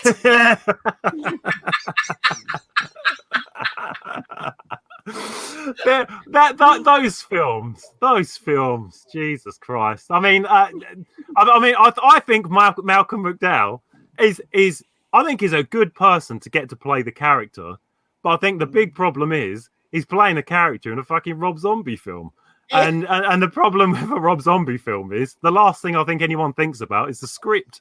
And and they they turned Loomis into I mean what the hell was he you know? Oh by the way Michael Myers uh, yeah he's featured in my new book. You need to go and buy my new book about Michael Myers because I'm a real self-serving piece of shit now. Okay great. What what a likable character. We love you. Just, And if you want to talk, if you want to talk about the pinnacle of bloody fucking cunts, it's Rob Zombie for making goddamn Halloween parodies. That's what it was. And they are Halloween parodies. They are. They're just. They're, I. I don't know. I just don't know what that guy. I'll tell you what I uh, and I genuinely think this. I genuinely think this. I saw. Uh, have you have you ever listened to the uh, the the the Mick Garris uh, podcast? The uh, was it post mortem, isn't it? It was Mick Garris? Yeah, yeah. Uh, he he posted something up. Uh, I- when he spoke on the podcast about, oh yeah, I did a video interview with Rob Zombie talking about the Halloween films, I was like, okay, I, morbid curiosity. I'm going to go and look at this thing and watch it. And he's sitting down with Rob Zombie and he's talking about filmmaking and everything else. Um, and and and, and uh, Mick Garris says, uh, so you know, like when it comes to making a film, uh, what's your favorite parts of the process? And he starts going through things. And Mick Garris says, so how do you feel about screenwriting and, and writing in general? Do you think you'd ever sit down and write a book? And and Rob Zombie looks like someone just took a piss in his coffee. and I thought that is the thing, isn't it? You don't you you're not a fucking good you can't write. You're not good at writing characters. He I was think- just sitting there like, I'll dig through the ditches and burn through the witches, but I won't write a script. Not a good one. yeah, yeah, exactly. Yeah. How many how many times can I skull fuck someone uh, in the next Oh scene? Yeah, okay. Yeah, it's just vile. You know, I think you just said it two minutes ago. Rob Zombie, he's a filthy man. His his movies are all filthy fucking movies. And don't get me wrong, it works for movies like House of a Thousand Corpses, Devil's Rejects, Three from Hell, like all those. Like that, that is Rob Zombie at his finest. But stay the fuck away from our beloved franchises. Yeah, I, I, I agree with that. Um, and and Could you imagine? I'm sorry. I'm sorry. Could you imagine if Rob Zombie was rebooting Hellraiser? But like Pinhead would be like, "Well, fuck your skull, even in hell." Oh, okay. I, I- just, just imagine you did a Nightmare in Elm Street. You know, like, ah. hey, hey, bitch, these are going up your ass. Ha ha ha. Just no, no, no, no, no, no. Oh my god! Just Oh, oh shit, that's right. He is doing the monsters too. I can't Oh, he believe that. is He's gonna- doing the monsters. Oh my Oh my god. God, no! Yeah, Oh, Rob God. did write that. That's right. Oh, Uh, and he did write the thing. He did write the thing, and that is, I, I, I just know you're gonna. I just feel we're gonna see that trailer, and uh, you're just gonna have Grandpa going, "Come on in here, Herman, let's rape this bitch," and you're, oh, no, no, no, no, no, no, no, no, no. Um, do you have any Rob Zombie movies in your No. mind that you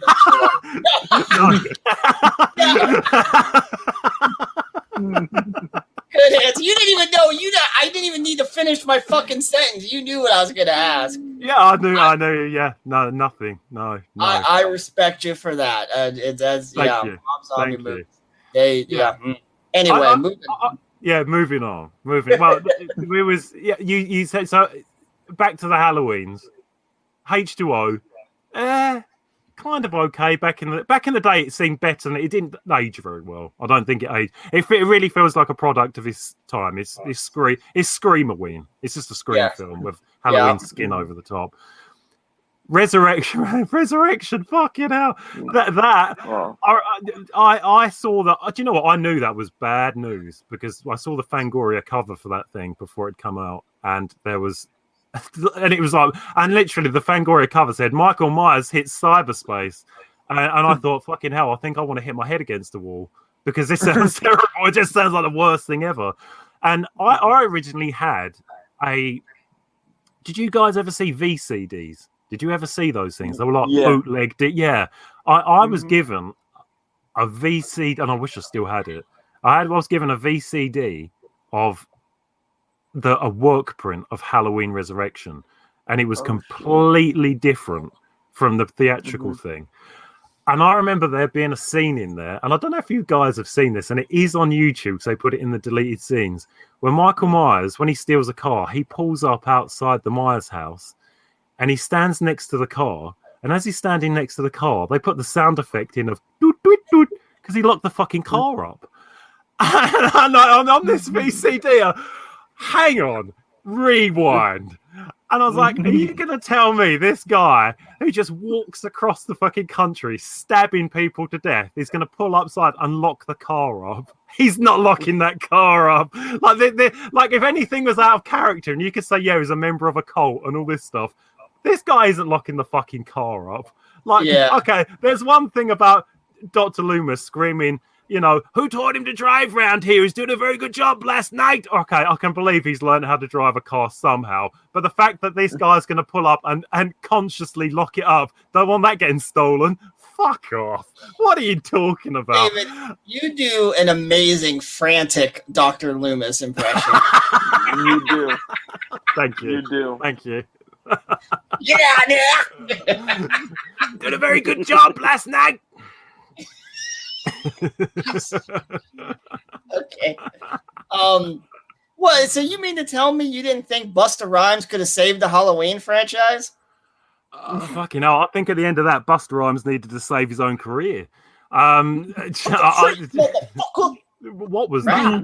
What I, that was another film. That was that, that had the Halloween six theatrical cut effect on me, where I watched it and thought, I can't believe I'm actually watching this. I can't believe that some someone went there and went, "We've done it. The film's finished.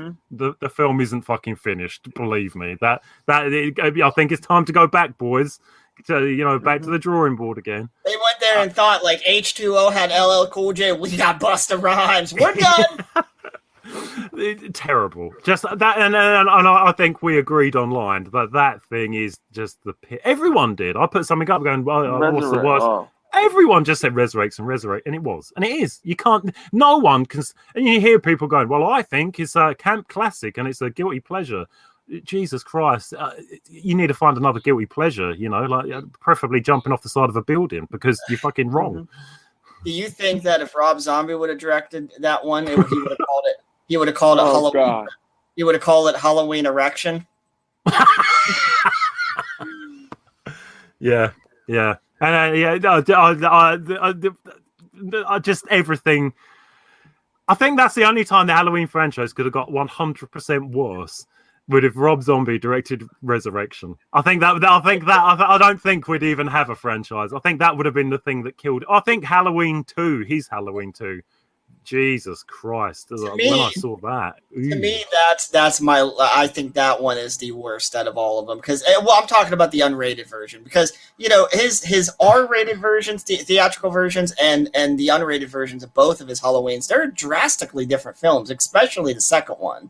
Maybe not so much the first one, but the second one especially. Different dialogue, different feel to um, Scout Taylor's uh, character or whatever her name was. I know I butchered that, Yeah. but um yeah the, the halloween 2 rob zombie's halloween 2 it's just completely different the unrated ver- got a different ending just it's a di- it's it is rob zombie's movie like And his he un- talks at the end of that, and I hate. Oh my Dog, god!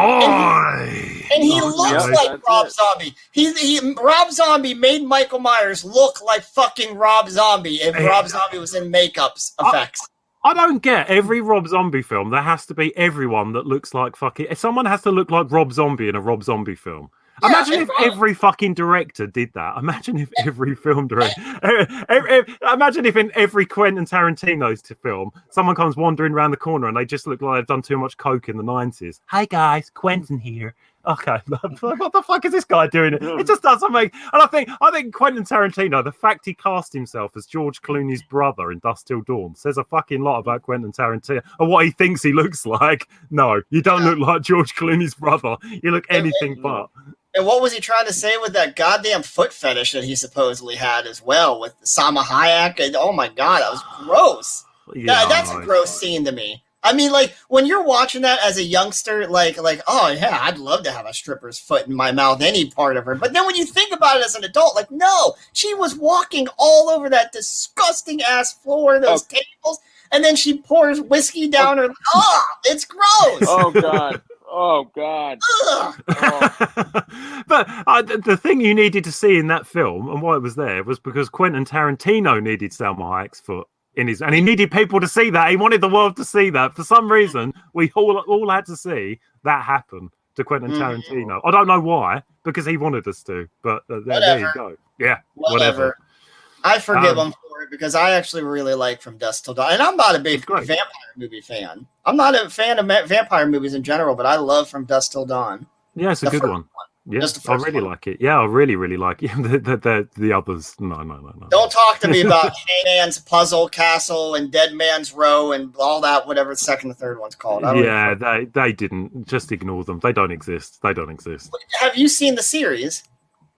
I haven't seen the series. The only thing I know about the series is I was out somewhere one day, and this guy turned around to his friend and said, "Have you seen this Dusk Till Dawn series?" And he's and the other guy went, "No," and he said, "We should watch it because it's fucking good." And I was like, "Oh, that's pretty good recommendation, really." Is there? Okay, I'll, I'll go and check that out.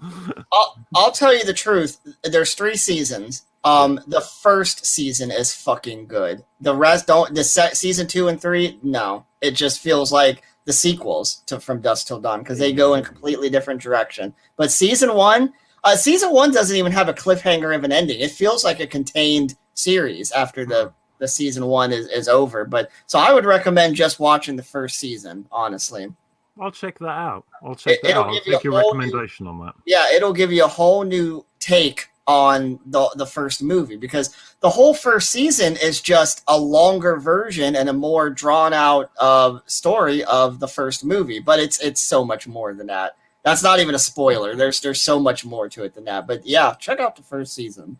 I'll I'll I'll definitely check that out. Yeah, that sounds good. Yeah, I will do. Thanks for that. Yeah, Um, well, yeah, cool. Um, Halloween. So Resurrection, no.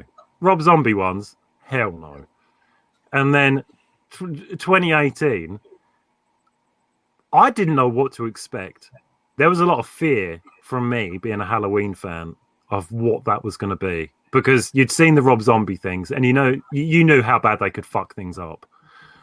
And I saw it the first time and the weird thing about it is, there's things you see in that, and, and you think, ah, there's a few lines in there that are just cringeworthy. Like, oh man, I got peanut butter on my penis. Like, you, Mhm. Da- Dad, you didn't need to say that. Just, just don't say that. I like that part. I I laugh. there, there's there's three parts about Halloween 2018 that made me laugh. The peanut butter on the penis part, and then uh, the the black kid was really funny. And then the other part that was funny was when the doctor was sitting out on the porch and the sheriff says, "Don't move," and he goes, "What? The, what do you want me to do? I'm not moving. I'm I'm holding still."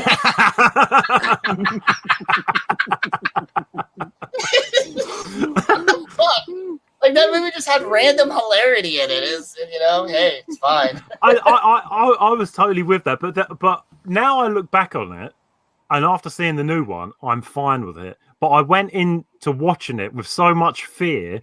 Anything that slightly felt out of place, my heart was going like, "Oh no! Is it? Is this where the bullshit's going to come steaming in now? Is this where everything I don't want to see is going to happen?" And I did. I watched it with fear because I wanted it to be a decent Halloween film. And then by the time I got to the end of it, I felt fine. Okay, I can live with that. That that was absolutely fine.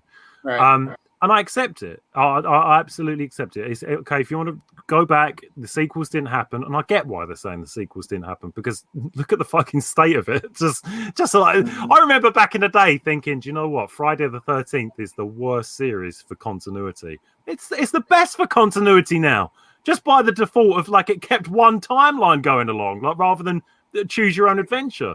Uh, uh, and it's and it's and I thought, okay, I know what you're doing with this. And then 2018, yeah, I was fine with it. After after the fact, I was completely fine with it. And then when it went to Halloween Kills, I was like, okay. I, I walk into these things with so much fear, like, please be good. Just just all you have to be is good. Don't fuck it up. And now let's uh, let's get into Halloween kills because I'm Let's I'm do be honest, like that. Uh, and spoiler alert: anyone who doesn't want to hear about the entire movie, click off now and go jerk off to a different Halloween movie. I don't give a shit. but um, I it, it, and, and, you know, and I'm going to be completely honest. I'm not the biggest Michael Myers fan in general. It, it really, I like some of the movies. Um, my favorite out of the out of all of them really is Season of the Witch because I think that's a ballsy movie that they took it in a completely different direction. Um, but my God, I enjoyed from start to fucking finish Halloween Kills. hmm. I it, I- it just it was a ballsy fucking film. Like just and, and, and I was just telling Mike this just on the phone just a couple of days ago. The, the name for the movie, Halloween Kills, it's so perfect for the atmosphere of that movie because you go into it and you think, well, it's Halloween Kills, Michael Myers just must go on a fucking killing spree, and he does. I think that Halloween Kills probably has the biggest body count of of all the Halloween movies individually. I think, uh, if not, it's up there in a contender. Um, but it to me, it's also called Halloween Kills because it shows that how he killed everyone's spirit in the entire fucking neighborhood in the town of, of of that. And that's what i fucking love about this movie. It touches on an aspect a real life scenario aspect of this film that hasn't been touched on in any of the halloween movies not to this extent. I i loved the whole hospital scene where everyone was frantic and thought that that ra- random inmate was a was michael myers. Like I know I'm jumping around here, and I'll, I'm going to let you get in your thoughts, but man, fucking perfect ass movie. Like I don't know how they can top Halloween Kills. Go ahead. Again, I completely agree. I completely agree. I, I, I went in there, I had the fear that this was going to be something terrible. And as it started, I was like, okay, here we go. We're back there with the boyfriend character. Okay, we're continuing straight away. And in my mind, I thought, okay, this is going to be perfect to do that fan edit of just making one big thing once the other one comes out. This is this is going to work really well. Mm-hmm. And and as soon as we went back, when I saw those 1978 flashbacks, oh boy, that was everything I needed in a Halloween film, and I didn't even realize it. Now- that now, stuff David, was perfect. While you're talking about, because I want you to elaborate a little bit more your thoughts on the '78 flashback, but I want you to watch my co-host's face or facial expressions real close because he is Mr. Emotion himself when it comes to any kind of good references to Donald Pleasence. So go ahead and tell, tell us your thoughts and watch my co-host's uh, lips I'll. I'll just, I'll just, I'll just try not to. Uh, um, I'll hold my emotions back if I can. I'll do Okay. the best that I can. It, Let- it won't work too well, but I mean, let's like David. Let's talk about how amazing that tribute, that tribute scene, essentially was a tribute to Donald Pleasance himself, the, the number one Loomis, and he sounded like Loomis. He, he, for the most part, he looked like Loomis. My God, I even had a little tear in my eye for that scene. And yeah, go ahead. No, I, I felt exactly the same way. Everything was going on and it was perfect. It looked like Halloween 78. It sounded like Halloween 78. It felt, it, it, it was there. You were there again. Okay, I'm back in the first movie. And then you have the whole scene when Michael comes flying out and he grabs the cop against the wall, like the sting, the ding, like from the first Halloween films. Perfect. I was like, okay, this is it. Halloween themes, ding, ding. He's trying to kill the guy. You have that scene play out, and that moment when you hear the voice outside, officers, officers, is he in there? And I was like, no, no, no, no. Hang on a second. And then the cop comes to the top of the stairs, and you see him, and even the movement, the way he walked in with the slight limp and stood there, and it's like, Officer Hawkins, Michael, did he kill again? Did Michael kill again? Oh, I, was- just, uh, th- this is, I, I was feeling emotions I didn't know I could feel because it was so good. It was perfect. And It- it apparently, the guy, I thought it was a deep fake. I thought they deep faked him. I did But too. It's not a deep fake. Yeah, he's just some like random uh, crew member, isn't he? He worked as like construction on the abyss or something. Just like, and then they were like, "Oh yeah, you, you could be Loomis. You look like him. Perfect. Get him in he there was and get him probably he was probably the costume designer for Jason Part Six. Can I borrow those yellow gloves? Go for it. Yeah. yeah. yeah, Let- he- he- now, let- me ask your opinion real quick. Do you think that it would have added to it if they would have added some fake uh, film grain to the 78 flashbacks? I don't think he needed it. I Yeah. just don't think. I, I, I don't think. I think it was enough. I think everything was enough there already. Um, I think. I think it would have just. uh, I don't think you needed it. I, I don't like seeing that film, and uh, you feel I mean, because you got the font, you've got that proper uh, classic Halloween font in the orange, and and you feel it. You're there. I don't think you needed it. I think they did. I think they. I think they fucking nailed it. I think they really nailed it. I, I consider this movie firing on all cylinders, and, and they hit every aspect correctly. Oh, 100%. Yeah, I, I, I felt the same way. And every kind of character. be- And I loved the fact that, you know, they went to the bar. It started in the bar. And all those guys are in there from the other Halloween films. And immediately I'm thinking, this reminds me of My Bloody Valentine, the 80, the Mhm. 81, yeah, the old version. And they, uh, uh, uh, and everyone's just in there and everyone's acting like adults. And when you think like, and you compare that to to H2O, when everyone was like self-referential '90s teen brat. Okay, that's gone. We've got grown adults in a bar. Okay, yeah. Oh, did you hear Michael Myers has escaped? Uh, and, and you felt these are more interesting characters than cookie cutter shitty teen characters or or Rob Zombies. Well, let's go and skull fuck him then. No, they, these felt like actual human beings. they, they felt like actual human beings making actual human being decisions uh, Uh, right. about their mm-hmm. town, and I really appreciate that. And and I think, I think it did everything right. And and something that kind of popped into my mind afterwards, and so many other films would have done this, and so many other films would have jumped on the fact that there's the gay couple living in the Myers house. And so many other films would have gone, Wow, do you know something? We're so progressive because there's the first gay couple in a Halloween film. And they would have all been there patting each other on the back, going, Yeah, everyone, look what we've done. And they did it exactly the right way. It's just like, Yeah, there's just a gay couple living in the Michael Myers house. Eh, okay, fine. Yeah, they, they treated people like human beings, like equals. But no one had to shine up a star and put it on their chest and go, "Well, guess who's living in our Myers house now, guys?" It was just like, "Oh yeah, you treated people like people." How shocking! Yeah. And it definitely was done in a very tasteful manner. I've seen so much worse gay propaganda shoved down your throat as a moviegoer, but they did this in a very tasteful way. And and the the little John Big John gimmick was kind of funny. It was kind of funny. Yeah, I liked it. I liked it. And I mean, again, I've heard people turn around and say things like, well, those characters were too funny. There's never been funny characters in a Halloween film. And then I go back to, okay, in Halloween 1, you literally had a girl who walked around going, totally, and made sex noises on the mm-hmm. phone. Right, okay, that's a silly character. Halloween 2, there's Bud in the hospital. Amazing Grace, come sit on my face, smoking a fucking joint. And it's just like, there's always been funny characters in Halloween films. What are you talking about? Yeah. It's insane. Now, do you think people would have been up in arms and tried to cancel this movie if Michael Myers would have killed the gay couple by stabbing them in the asshole?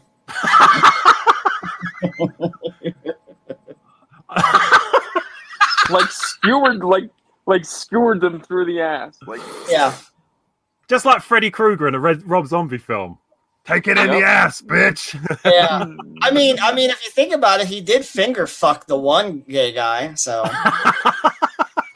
right? I, I, I, I think there's uh, I, I think there, there would have been people trying to cancel it, and then there would be various oddballs going, Well, I find this very progressive. They did this to Michael Myers. It just shows Michael Myers is accepting to everyone. what the fuck are you talking about? real quick here, real quick here, Dave. Did you see that there is a petition uh, that to remove the firefighter slaughter scene? Like, what the I- fuck? it, it blows my mind. It blows my mind. Like, Um, that had to have been a joke, right? Right, Like, okay, let, us just get this right for a second, yeah. Halloween 4, he killed the entire fucking police station. right. yeah, yeah, and you see decapitated fucking bodies all over the place. Fucking thing. yeah, you see like a guy's neck sticking through some railings, on, on- Yeah. and it's just like, Mhm. what the fuck is this? Halloween 5, he kills cops. I, I just. Well, well, he goes through the entire police station in part five at the end of it. Him and Yeah, his I. Yeah. yeah, the police station gets wiped out twice in four and five. Like there's literally no one fucking left to be a police officer in Haddonfield. Yeah. And, and all of a sudden we're taking offence. The fact that he Halloween kills four- like Halloween four and five is insensitive to Blue Lives Matter. Okay, cancel those films. that doesn't make sense. Why would you be offended that that firefighters get killed? And, and, and it made complete sense. It's not like he, you know, he, he just randomly went into a fire station and said, "Right, those fucking firemen, they're going to be the next ones." It- they literally turned up at the scene. It made s- complete sense in the context of that scene. He kills everyone. Like you say, like, like, no lives. It's Michael Myers. No lives matter. You're all gonna die. He killed people. It's a Halloween film. Yeah, Why would you that upset you? Now, let me ask your opinion on this because in a, most of the movies, Michael Myers is portrayed as this consciousness, like, you know, just wants to take out everything. But he has let a lot of kids live and just walk right past him, uh, even in this last movie. Uh, And, you know, what, what's your take on that? Do you have like a, a realistic like opinion on why they do that? Or do you think they just don't want to I mean, he did kill a kid in 2018. The kid that did. you know, Yeah. Um, but you know, the kid was had a fucking shotgun and you know whatever. Hmm. But uh, yeah, yeah, there's so many kids that he walks past, and this one, I think he left a baby in the crib that he just walked right past. You know, I I think I think he did that in two, didn't he? He walked past all those incubators in part two, like, and he just Mm-hmm. walked through the, all of them in, in that one as well. Um, I think that adds. I think that really adds to it in Do a way. That, that- effect. Do you think that has something to do with his innocence, like because he was a child when he got his innocence taken from him when he decided to kill his sister and all that? Maybe, hmm. maybe I'm just looking too much into it. I don't know. I, no, but I, th- I think that's kind of interesting because in a way you could relate that to Jason as well in like Friday the Thirteenth Part Six, where you've got all the kids at the camp, and and, and in a way, and I think this should happen. Like I've thought about this for a, like a potential Friday the Thirteenth sequel, and they'd never make it. They'd never make it. But imagine because he doesn't kill those kids at the camp in six. So imagine you had a film where Jason goes to the camp, he kills all of the counselors, and the kids are just left there with him. And then the kids are like, like they were in that one. Oh, we're going to play a game. They think that Jason is the new camp counselor, and so they start following Jason around, like, oh yeah, they're, we've been, no, little little kids, like, oh yeah, there's the big guy, and they see him kill some teens. And so when into- people come to save them, they team up with Jason and start killing the teenagers as they come into camp. Like they would never fucking do it in a million years. But even if it was fan fiction or a novel or something, I think I think it's an interesting thing that relationship between Jason and the kids at camp because he won't kill them. He doesn't want because he is inside a kid himself. And I think you're right. Michael Myers is kind of similar. There's he he, he has killed a kid when he's threatened by that kid, but generally he doesn't seem like he would do it. They, you think they should turn that scenario into like a kids in the hall type of skit, you know, where it just turns into a fucking uh, uh, comedy skit? Like, oh, the kids are now thinking that Jason's. Oh my god, I don't know. The- the- you know- did, did you ever see that film? Did you ever see uh, a film called Nightmare Camp? I think it's called Nightmare Summer Camp Nightmare or something. It was, and it was literally one about the the kids accidentally killed the campers, and then they all they all kind of have to look after themselves, and it all goes completely Lord of the Flies, and they're surviving in the woods on Yeah, their does- own. Did my is uh, uh, Mike? Are you falling asleep or some shit? It, he No, was. the phone just Mike, slipped out of my Mike. hand. Yeah, I, I was looking at your eyes, The Mike. Your eyes, out of my hand. your eyes were Come on, closed. Mike. Your eyes they were really? closed. Yeah, your eyes were closed just two seconds ago, and you dropped the phone right out of your hand. Anyway, um, you know, if you think about it, chronologically, no, not like canon, uh, like a canon wise, Hmm. Corey Feldman's childlike character killed uh Jason. Why wouldn't he like? How could he like tie that together in his mind? Like, oh, but I'm just gonna let all these kids live in part six. Like, you know, like. You know what I mean? Like, don't you think he would have felt a little revenge? Like, oh, I didn't find Corey Feldman's character, but I'm, I could kill these kids. But it's been something that I think a lot of directors and producers from the 80s and 90s they just wanted to stray away from the idea of their killer killing kids. I think. I, th- I think so, but then you could argue that okay, they went totally balls in with it for Halloween four because they had Michael Myers going after Jamie Lee, uh, Danielle Harris. Just like they they obviously were thinking that way, like they wanted to do something with that. Well, she was a part of his bloodline, though. That's a little different. But she's still a kid. She's still Yeah. a kid, and I, and I find it interesting, like you were saying about Friday the Thirteenth Four. At the end, when Corey Feldman shaved his head and he's standing there going, Jason, do you remember? Do you remember Jason? And Jason stands there and there's that one shot where he puts his hand out and he walks forward. And I've always thought, what would he have done once he gets to Corey Feldman? Like, He what would- was he thinking in that moment when he started put his arms out? Like, was No, he? I'll, what- I'll tell you one that? once and for all. He was just going to give him a noogie. That's all. that, that's what he was going to do. the, perfect ending to the film. He was gonna, he was gonna pat him on the back and say, "Good job." You know, that's what he was going to do. But it, it Ah. makes you think. It makes you think what his relationship is to those kids. And I mean, the the way I describe that, like you know, like the- what would happen if he killed all of them. I think there's, you know, because I don't know if you've read any of the Friday the Thirteenth novels, and they kind of go off into really weird territory of things. Like it's it, it, they go into odd territory of things that we never see in the films, and I think that's kind of something you could explore.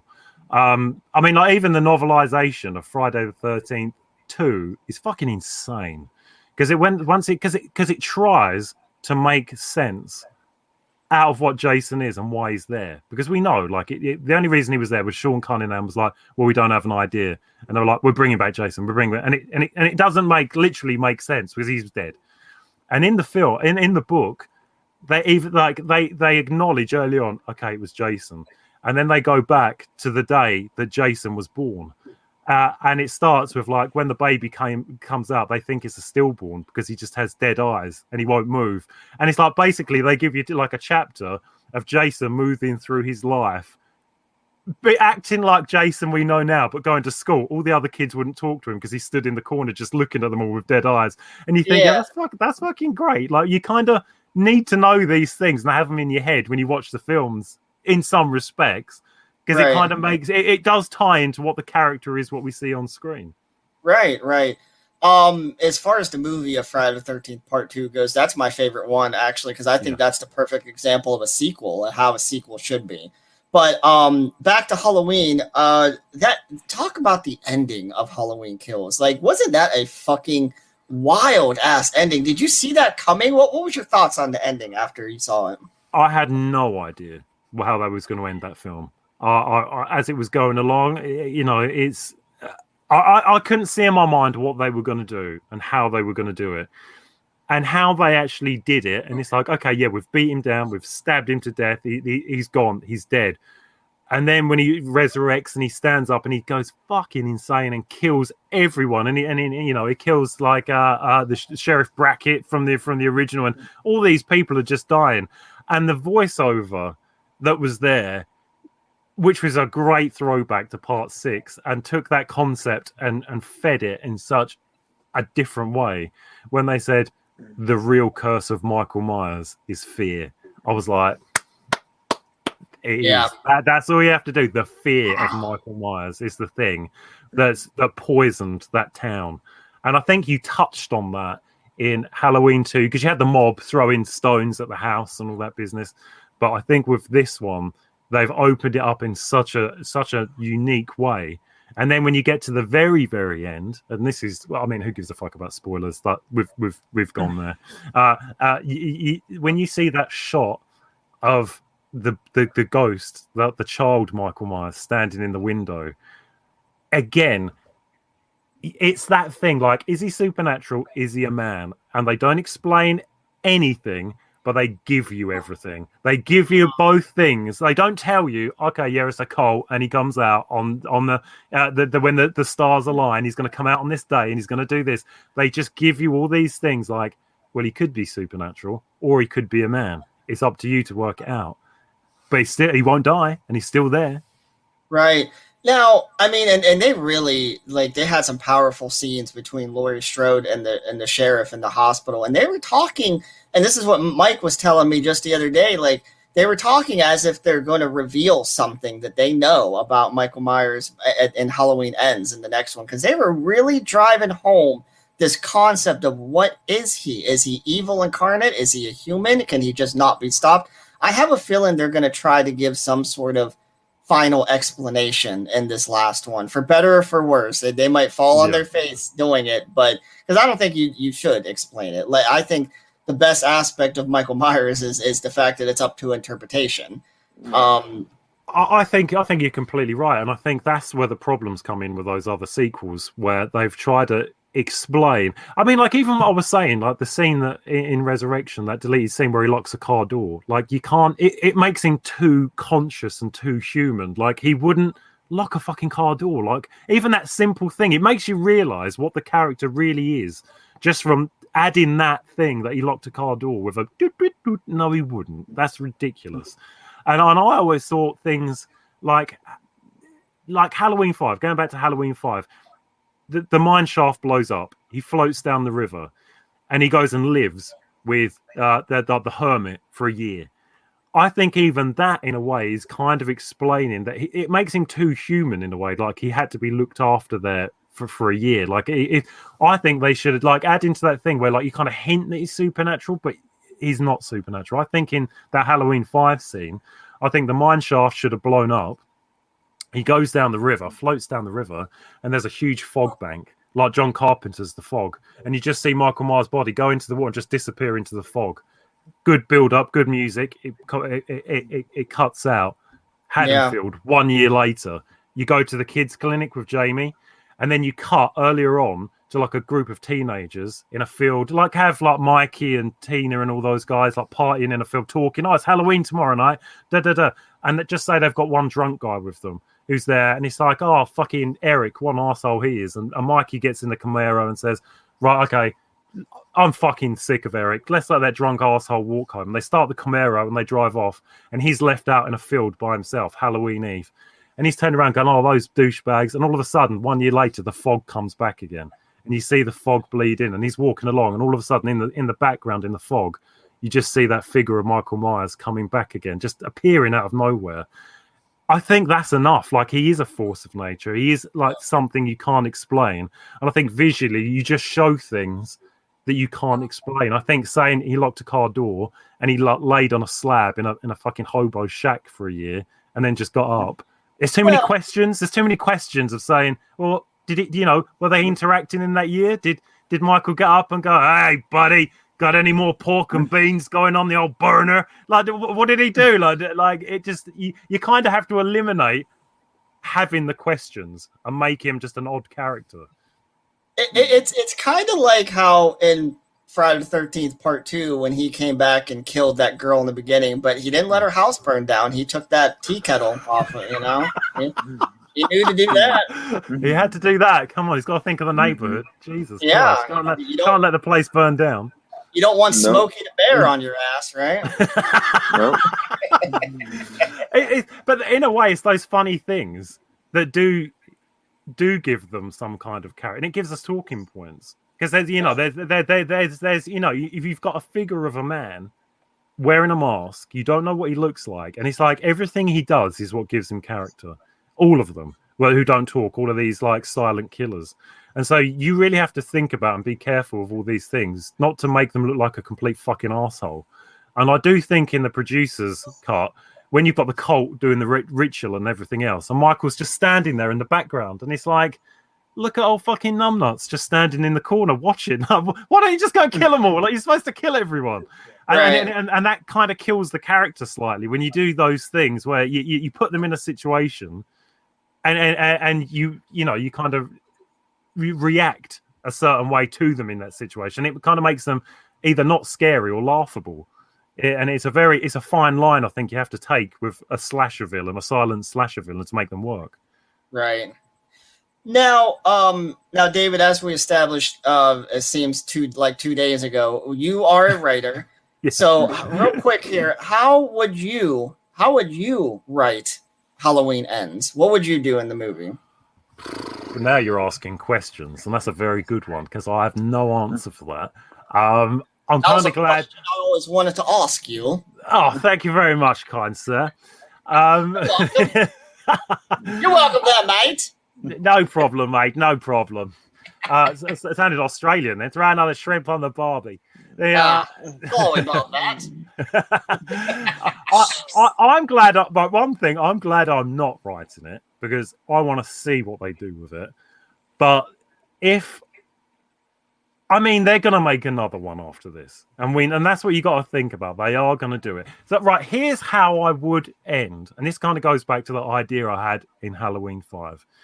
Let's just say you had the voiceover in this one where fear is the real curse of Michael Myers. Okay, we have that as the ending of this one.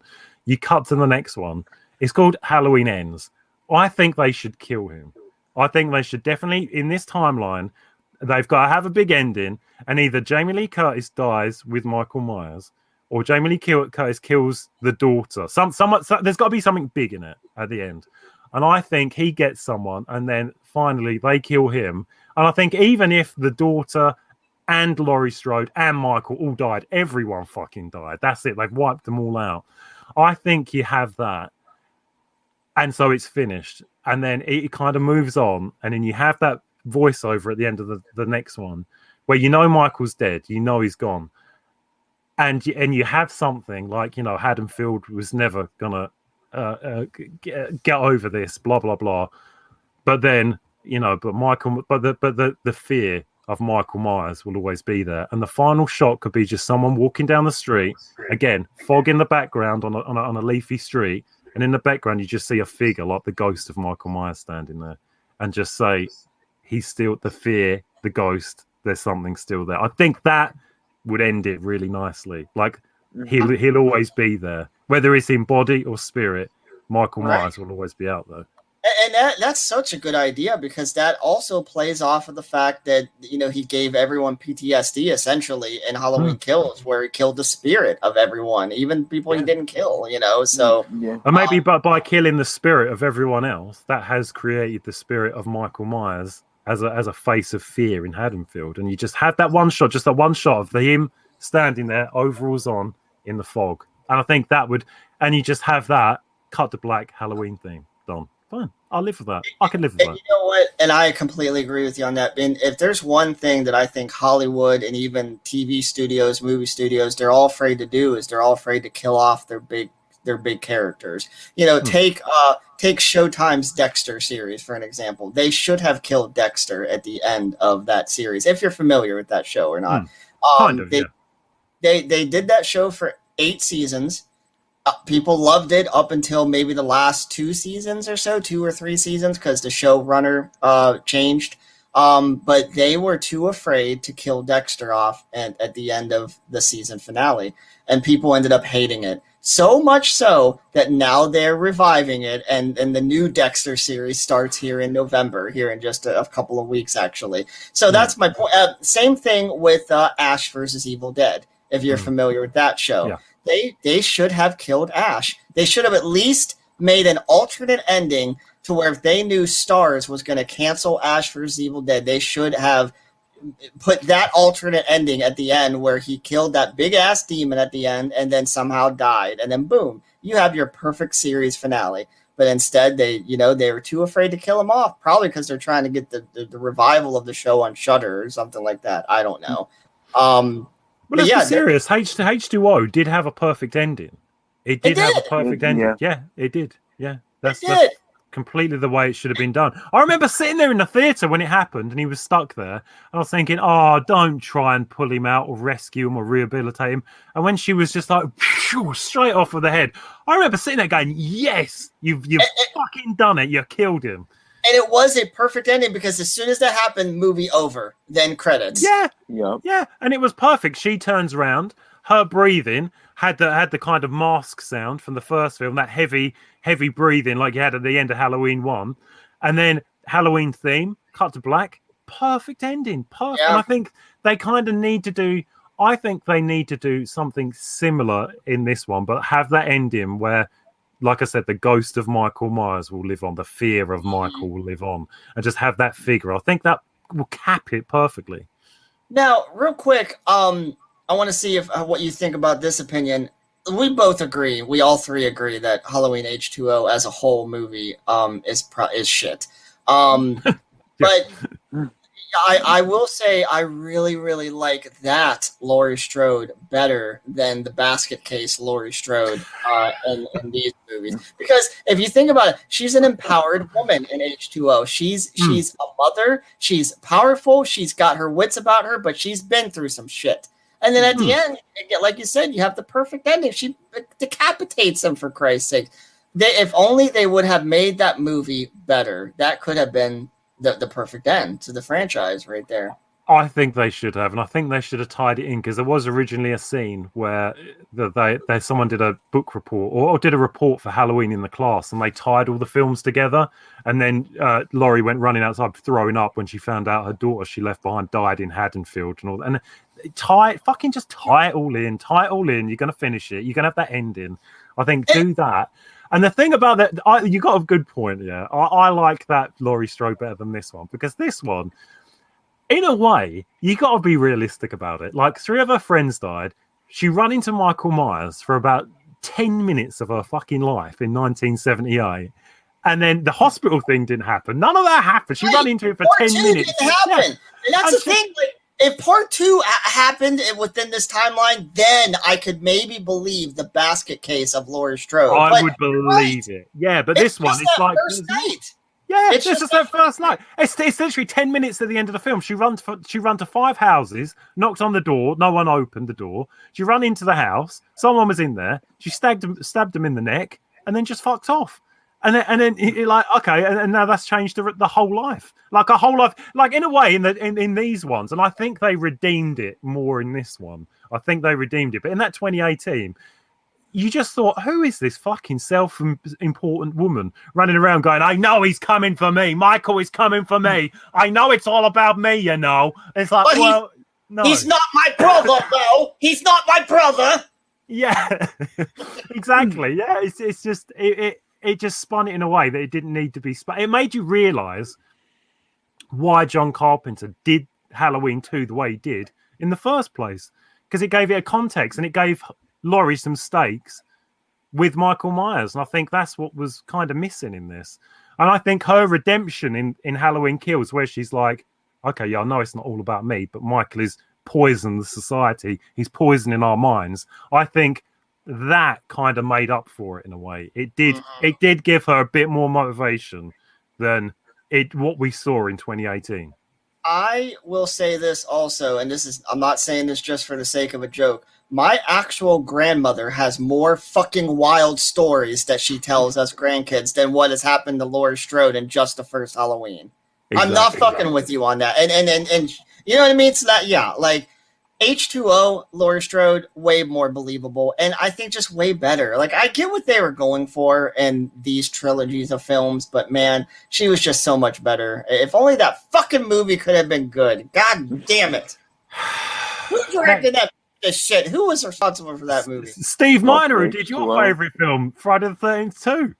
Damn it! Well, people can make mistakes. I'm gonna blame it on the people he had to deal with, not The, him. the crime scenes. It was the crime scenes. The crime scenes. Yeah, it was yeah. them. yeah. It was Now- 100%.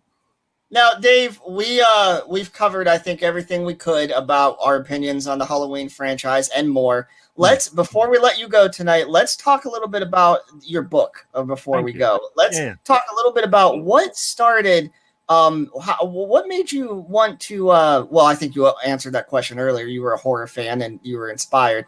Tell me about the premise and what how you came up with this uh wheelchair this what is it called? Don't go to wheelchair camp. Yeah, tell us about that. How did you come up with it? It was it was uh, literally I wanted to write something in uh, the slasher z- genre. I wanted to do a summer camp slasher film, like yourself, like yourselves. Yeah, I I I love those things. I love Sleepaway Camp. I love the Friday the Thirteenth, and I was thinking, how do I do something with this that's completely original?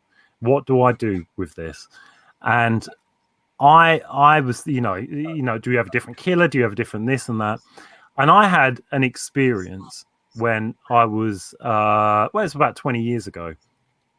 And I, I was on a ladder, uh, climbing a ladder, and I had someone standing at the bottom of the ladder, and I said to the guy, "Stay down there, don't step off the ladder." And I, I'll need to do this, whatever else. Okay.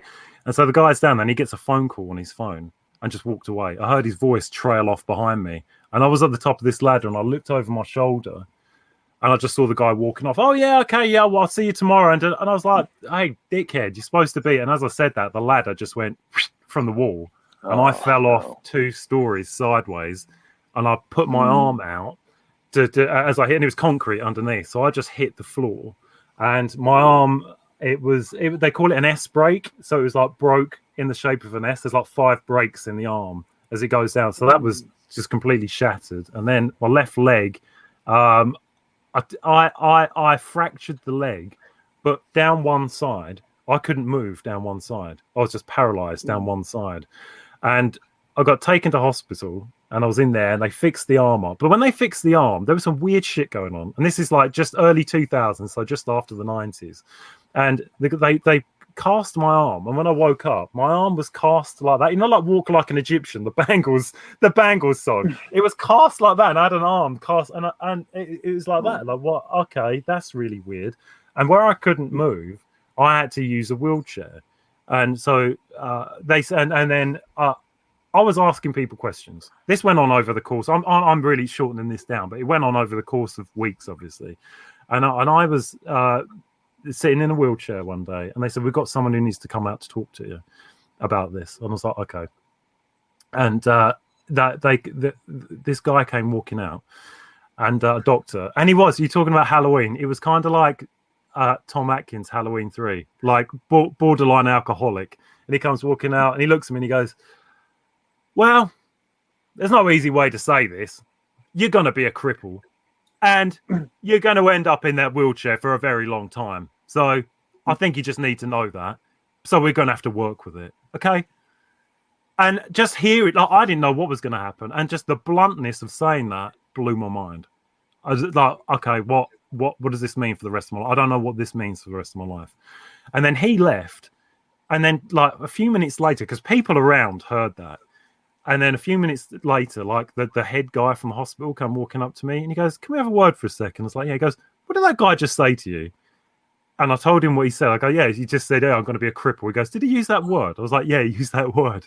And he was like, Fuck me. Okay. And he goes, Look, everything he says is very outdated. He's been here a long time and he says things that he shouldn't say. And I was like, okay, it's fine. Don't worry about it. I can, he goes, we're doing, we're doing. It. And he goes, and, and he goes, was he the one that operated on your arm where you've got it like that? And I was like, yeah. And he goes, well, that's fucking wrong. You're going back into surgery and we're going to redo this and redo. I was like, okay, I don't, I don't know what the politics is going on here. And that hmm. really just planted a seed in my head about like like the terminology and the way people used to talk about things. Like, hey kid, I, I don't know how to tell you this, but you, you're going to be a cripple now, and you're going to be stuck in the old chair, and you're oh, like Jesus Christ, okay. And then that just stayed with me for a long time, and it, it was there. And then I started, you know, thinking about what am I going to do with the, you know, like the summer camp slasher novel. How do I make it different? It's like, yeah, you don't make the the the the, the killer different. You make the campers different. How can we make the campers different? Okay, let's do a wheelchair camp. That makes sense. And you can set it in the 80s and you can have that kind of attitude where you, the, the people there aren't just fighting against uh, the killer at the camp. They're also fighting against that attitude of having, you know, like shitbag counselors coming up to them. Hey, hey, four wheels, come on, move your ass out the way.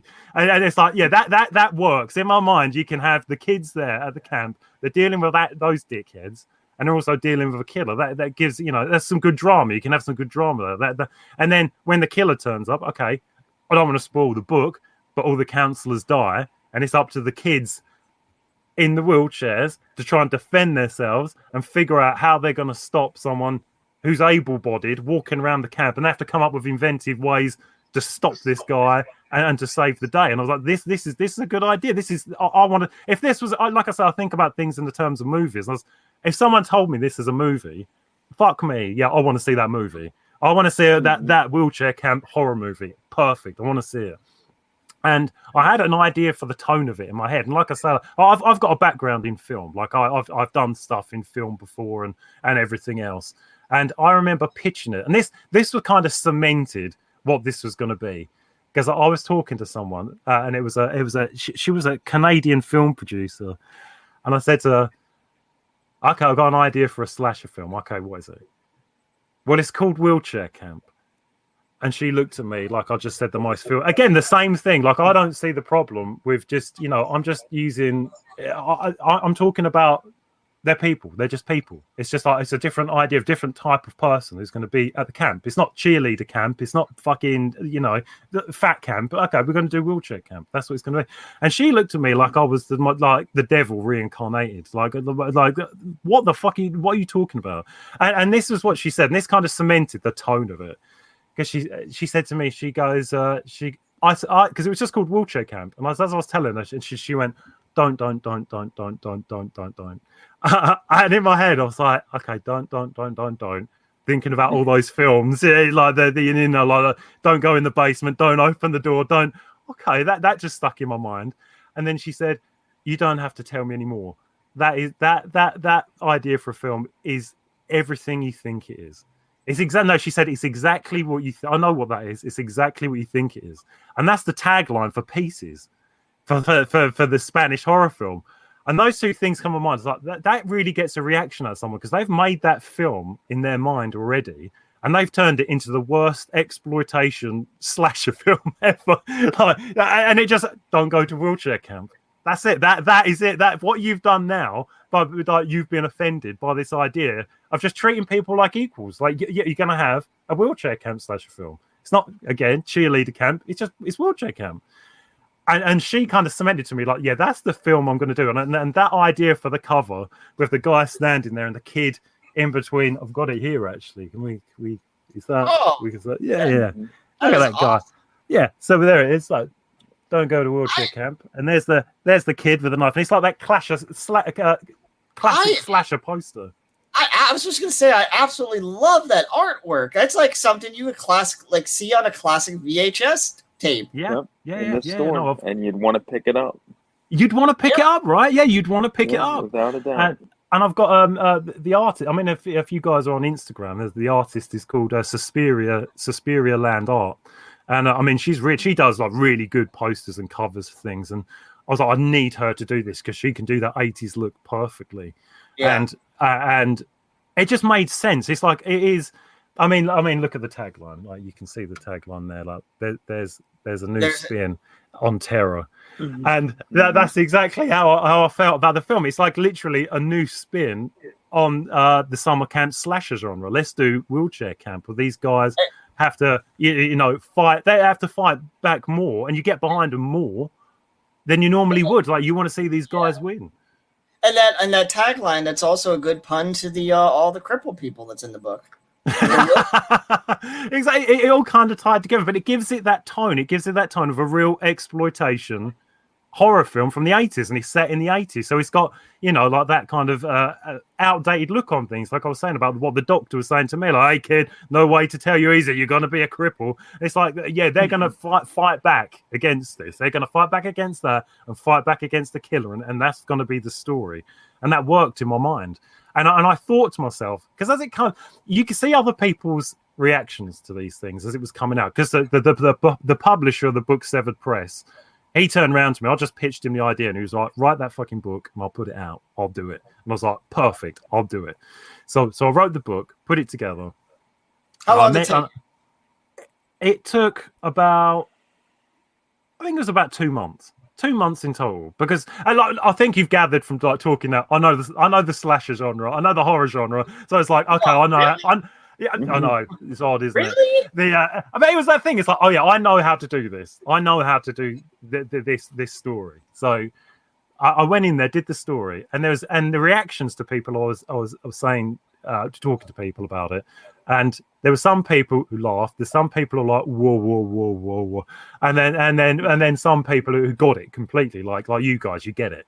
Uh, and uh, and as it was coming to release, I started second guessing myself, and I was thinking, "Am I? Have I done something? Am, am, am I just? Shall I just go and cancel myself now for doing this? Is is, uh, is the is the, the PC mob going to come and just like string me up? Shall I just go and hang myself now and save them the job?" Uh, and I was thinking, this is going to fucking ruffle some feathers, definitely.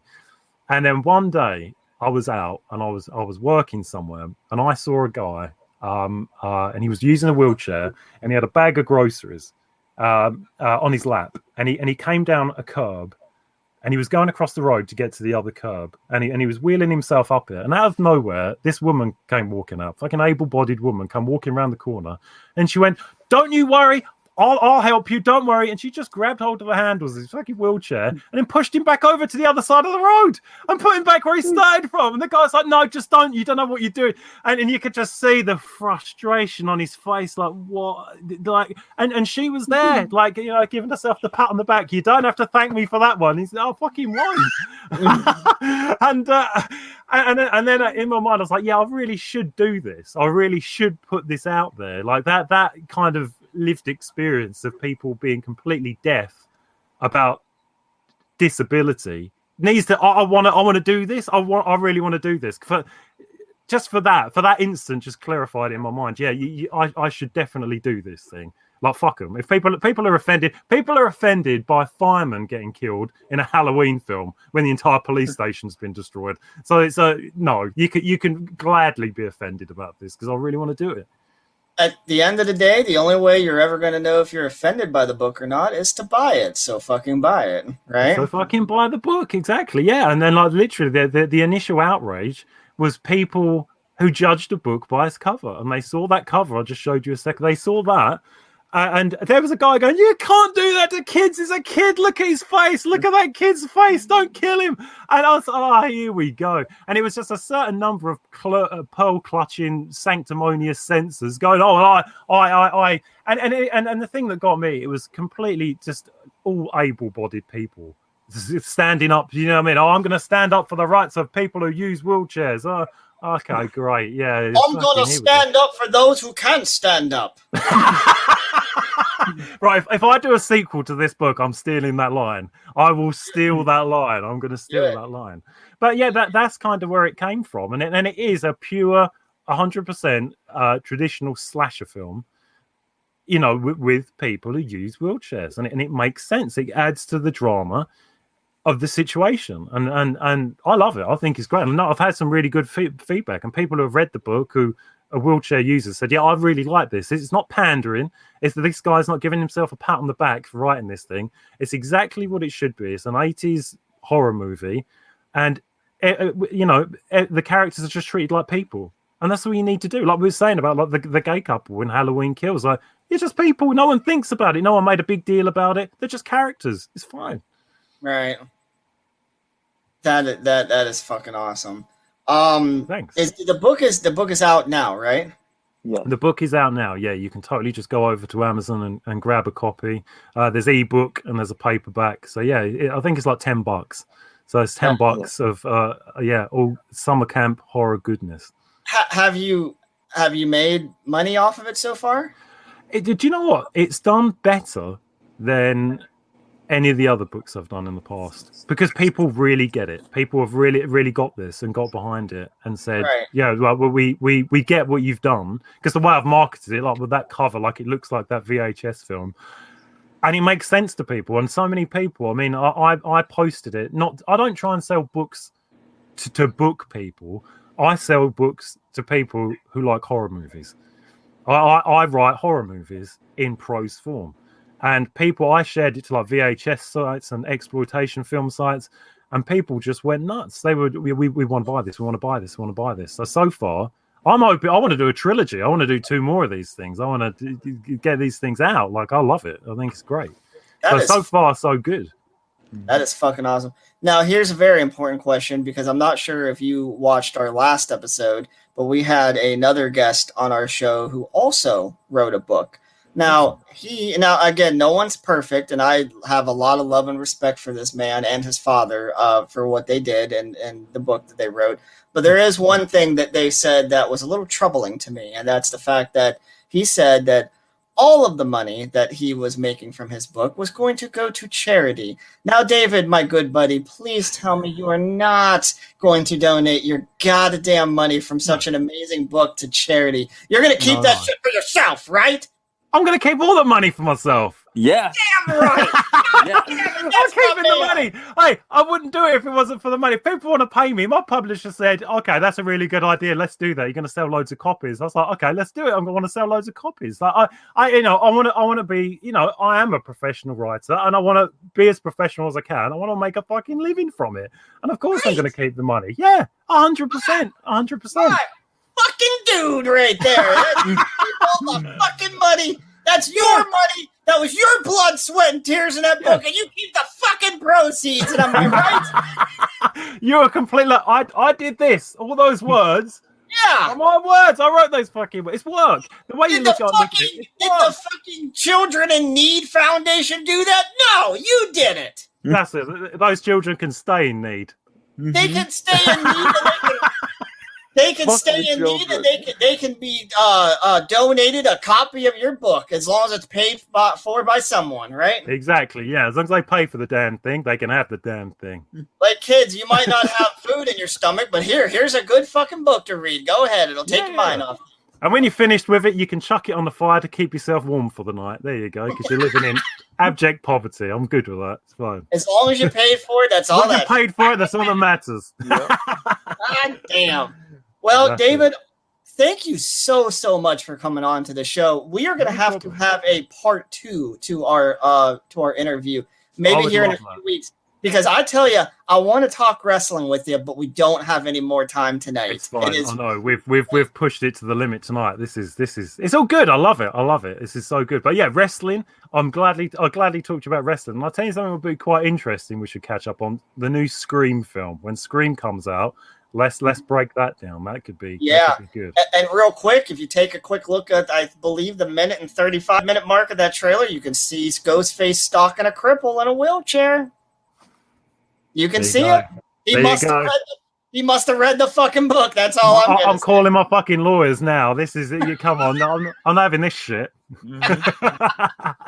Well, hey, um, I'm gonna have Mike uh, send you my. Fa- Are you on Facebook, buddy? I am on Facebook. Yeah, yeah, Yeah. of course. All yeah, right, you, yeah, yeah. you know what? We're friends now. God damn it, we're friends to the end. That's true. We are child- friends to the end, a hundred percent. We are friends to the end forever, You- pal. This you is add me stuff. on Facebook. You add me on Facebook. I'm going to have a conversation with my other co-host Rob. In one of these episodes, one of these days in the future, we're going to get you on that show. It's called Crossing the Streams with Rob and Perfect. Cody. We Yeah. talk exclusively about wrestling and horror movies and anything else that comes to our mind during our episode.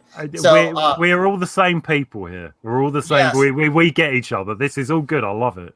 Yes, but maybe uh let's see. This is October. Maybe either beginning uh uh the end of this year or maybe the beginning of next year. We will have you come back. We'll talk a little bit more about the how how the sales of your book is going, and we'll also have a full blown conversation that time about professional wrestling. That's I okay. would I would love that. I would love that. This, this is let's set this in stone. This is happening. We're doing this. We're doing it. All right, I'm not quite sure exactly when, but uh, maybe no later than the first quarter of 2022, we will get uh, David Irons back on the show. That's perfect. I'll be more than happy to, guys. I'd love it. All right. Well, hey, you know what? Enjoy your Thanksgiving. Enjoy your Christmas. Wait a minute. Do you guys even celebrate those holidays in the UK? Christmas, Thanksgiving. That was just a fake trailer in the Grindhouse film. that, that, that's all that that's all that means to me. All right, then. Then in- in that case, have a good and safe the rest of your year. And God damn it, make more money off that book and take it to your local strip club. Because I'll tell you what, your boy here loves strip clubs. I love titties. Hey, most Alan. important of all, happy Halloween. How can There you, you forget go. That one? How did you forget that what one? the fuck was I thinking? What the fuck was I thinking? God damn it. Happy Halloween. This was our Halloween episode of Tales from the Crypts. Ladies and gentlemen, David Irons, am I correct on that? Your book You- yeah, that's it. Yep, completely. show it up, Yep. show your book one more time on screen. Check that out. Check that out. Don't Don't go to wheelchair look. camp. And look at that That- poor guy's face. That that offended Twitter right there. Just that image. Right. That kid that guy in the wheelchair, he doesn't know if he's gonna get fucked or raped or killed or raped. fucking killed or fucking raped. No, he. Whatever it is, we're going to enjoy reading about it. yeah, you're gonna enjoy reading it.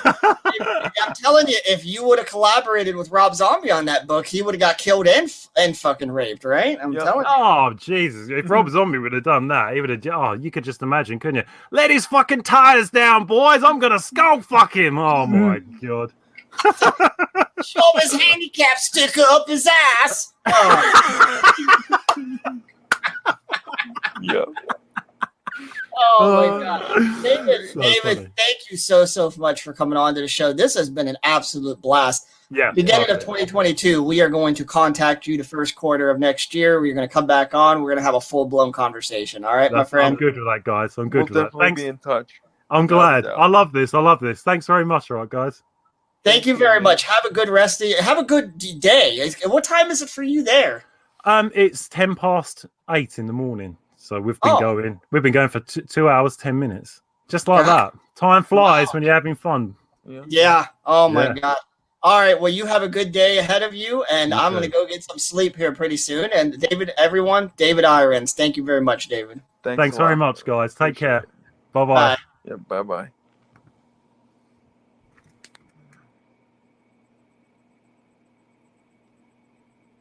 And whoops. And there we go. There we go. That you know, I know I say it often, but my God, that was my that's my guy right there. Dude, you I'm friends with him. I did buy the book by the way. I have to I'm probably gonna try to read it this week. I wanted to read it before now, but things came up and I didn't really get the chance. It's it's like a 300 page book, dude. Wow. Uh, hey, like I said, at the very least, Lisi ain't gonna donate any of his mo- money to goddamn charity, right? Yeah, thank God he's keeping it. Fucker. The way I- you I know what? it- the way I love- it, dude, dude, fuck the cripples, right? Fuck the cripples. New hashtag, fuck the cripples. Yeah, hey, I'm I'm sure glad you woke back up throughout the second half of that interview. you you literally your your eyes look, and you your head dropped down and the phone dropped completely out of your. I, I thought I lost you for good for the rest of this episode. Dude, you didn't realize. Um, um. Now, see this. I feel. I feel horrible because, like, David's forty-two. I'm forty-two, so we're the same age. And, and the funny thing is, I hope he realizes that I'm the one he's been talking to on Facebook, because I made those. Because we were going back and forth with Halloween and stuff. That's how I know that he, you know, what he likes with five and all that stuff. Do you think he thought that that was me that he was talking to? No, I don't. know. Maybe. I don't. Maybe, I mean, but David, if You know, that- he this, doesn't. if- he didn't look if- 42. He he looked like he didn't look 42 at all. he looked didn't. Like he was like Dude. in his early 30s is what he Yeah. looked like. that's what I was gonna say. I was gonna say was like maybe 32 at most. That man can probably get any pussy he wants over there in the UK. Probably Oh. here in the US as well if he wants. Just do that He's gonna- accent. and and and don't worry, I will isolate those uh the bloody cunt drops for you. Just say we have those and we can utilize those at some other points during the. Maybe uh maybe I'll put those over instead of uh for more info visit rabbitandredradio.com. I'll be like Donald Trump was a bloody cunt. Yeah, you can do that. I don't give a shit. Anyway, ladies and gentlemen, that is our episode for tonight. I am exhausted as fuck, but in a good way. That was an amazing interview. Another huge thanks to our guest, David Irons. We are definitely having him come back first quarter of 2022. Um, Mike, any closing uh, thoughts? He, would- he would probably work out very well on crossing the streams. I think. Oh. if you guys get into fucking wrestling, Jesus Christ. he it, it, that man would be perfect for crossing the streams and I, and rob is usually up all night anyway so i don't think he'd have a problem with going on at 12.31 a.m for our no, time Probably, no, probably not. Just as long as he didn't work the next day.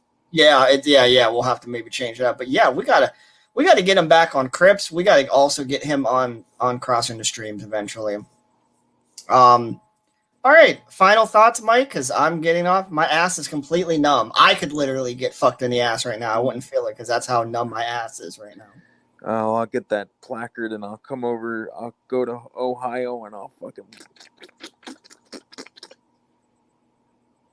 I should have asked David how he felt about the Resident Evil movies. I, I maybe that's the one thing me and him would have disagreed upon, probably. I don't think so. I, I think that you know he's he's he's there. If you do want to, if you are on Facebook and you do want to look at, he's like uh he's right there. If you go to my profile, he's like at the top of the the friends list. I think. 'cause I Okay. friended him. Shit, dude, and just think the only reason that I knew about that is because I saw the book pop up on Facebook, and I was like, wow. What the Like, fuck This is the book this? about killing cripples. I'm like, Yeah, this is perfect. that's all. We found ourselves a, a god. That's that's what I'm going to refer to him as. He's he's he's an iron made god. Yes. yes, sir. I'm I am. I'm going to go at him on Facebook as soon as we end the broadcast. Actually. Yes, that's a good idea. All right. Ladies and gentlemen, thank you so much for joining us on Tales from the Crypts. I've been Crippled Cody. This is Michael J, who almost fell asleep on us tonight. And uh, we will be back, I think, next. Not next week. No. Because remember, oh, Crips is off when Crossing the Streams is on now because your mandate, because you know you're you're you're prima Yeah. donna over here. no. I mean, hey, if people want quality I- I- interviews from me, which I give, you got to give me a fucking break a little bit here and there. And uh, so, yeah, next week is the A show. That's on the Sunday, the 24th at 10:30 p.m. Eastern Standard Time. That's Crossing the Streams with Rob and Cody, the A show. And uh, don't yawn. And we will be back with the B show the weekend after on that Saturday, whatever date that Saturday. No, wait, is that Halloween weekend? Mm, mm, fourth. Yep, it is. Yeah, it would be.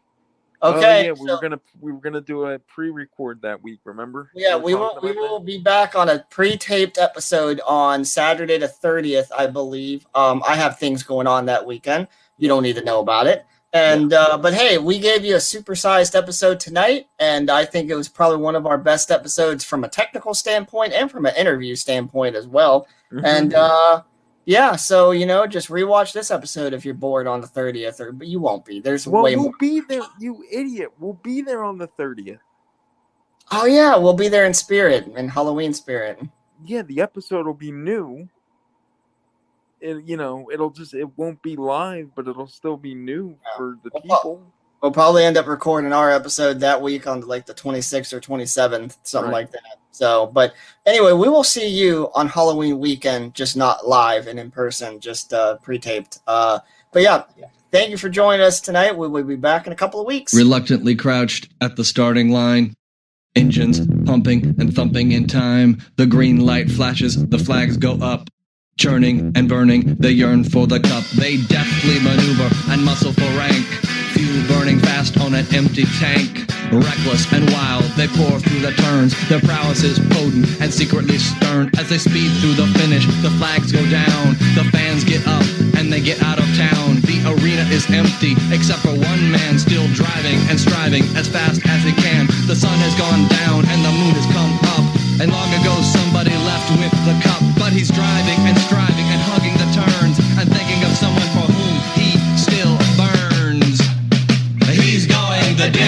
He's going for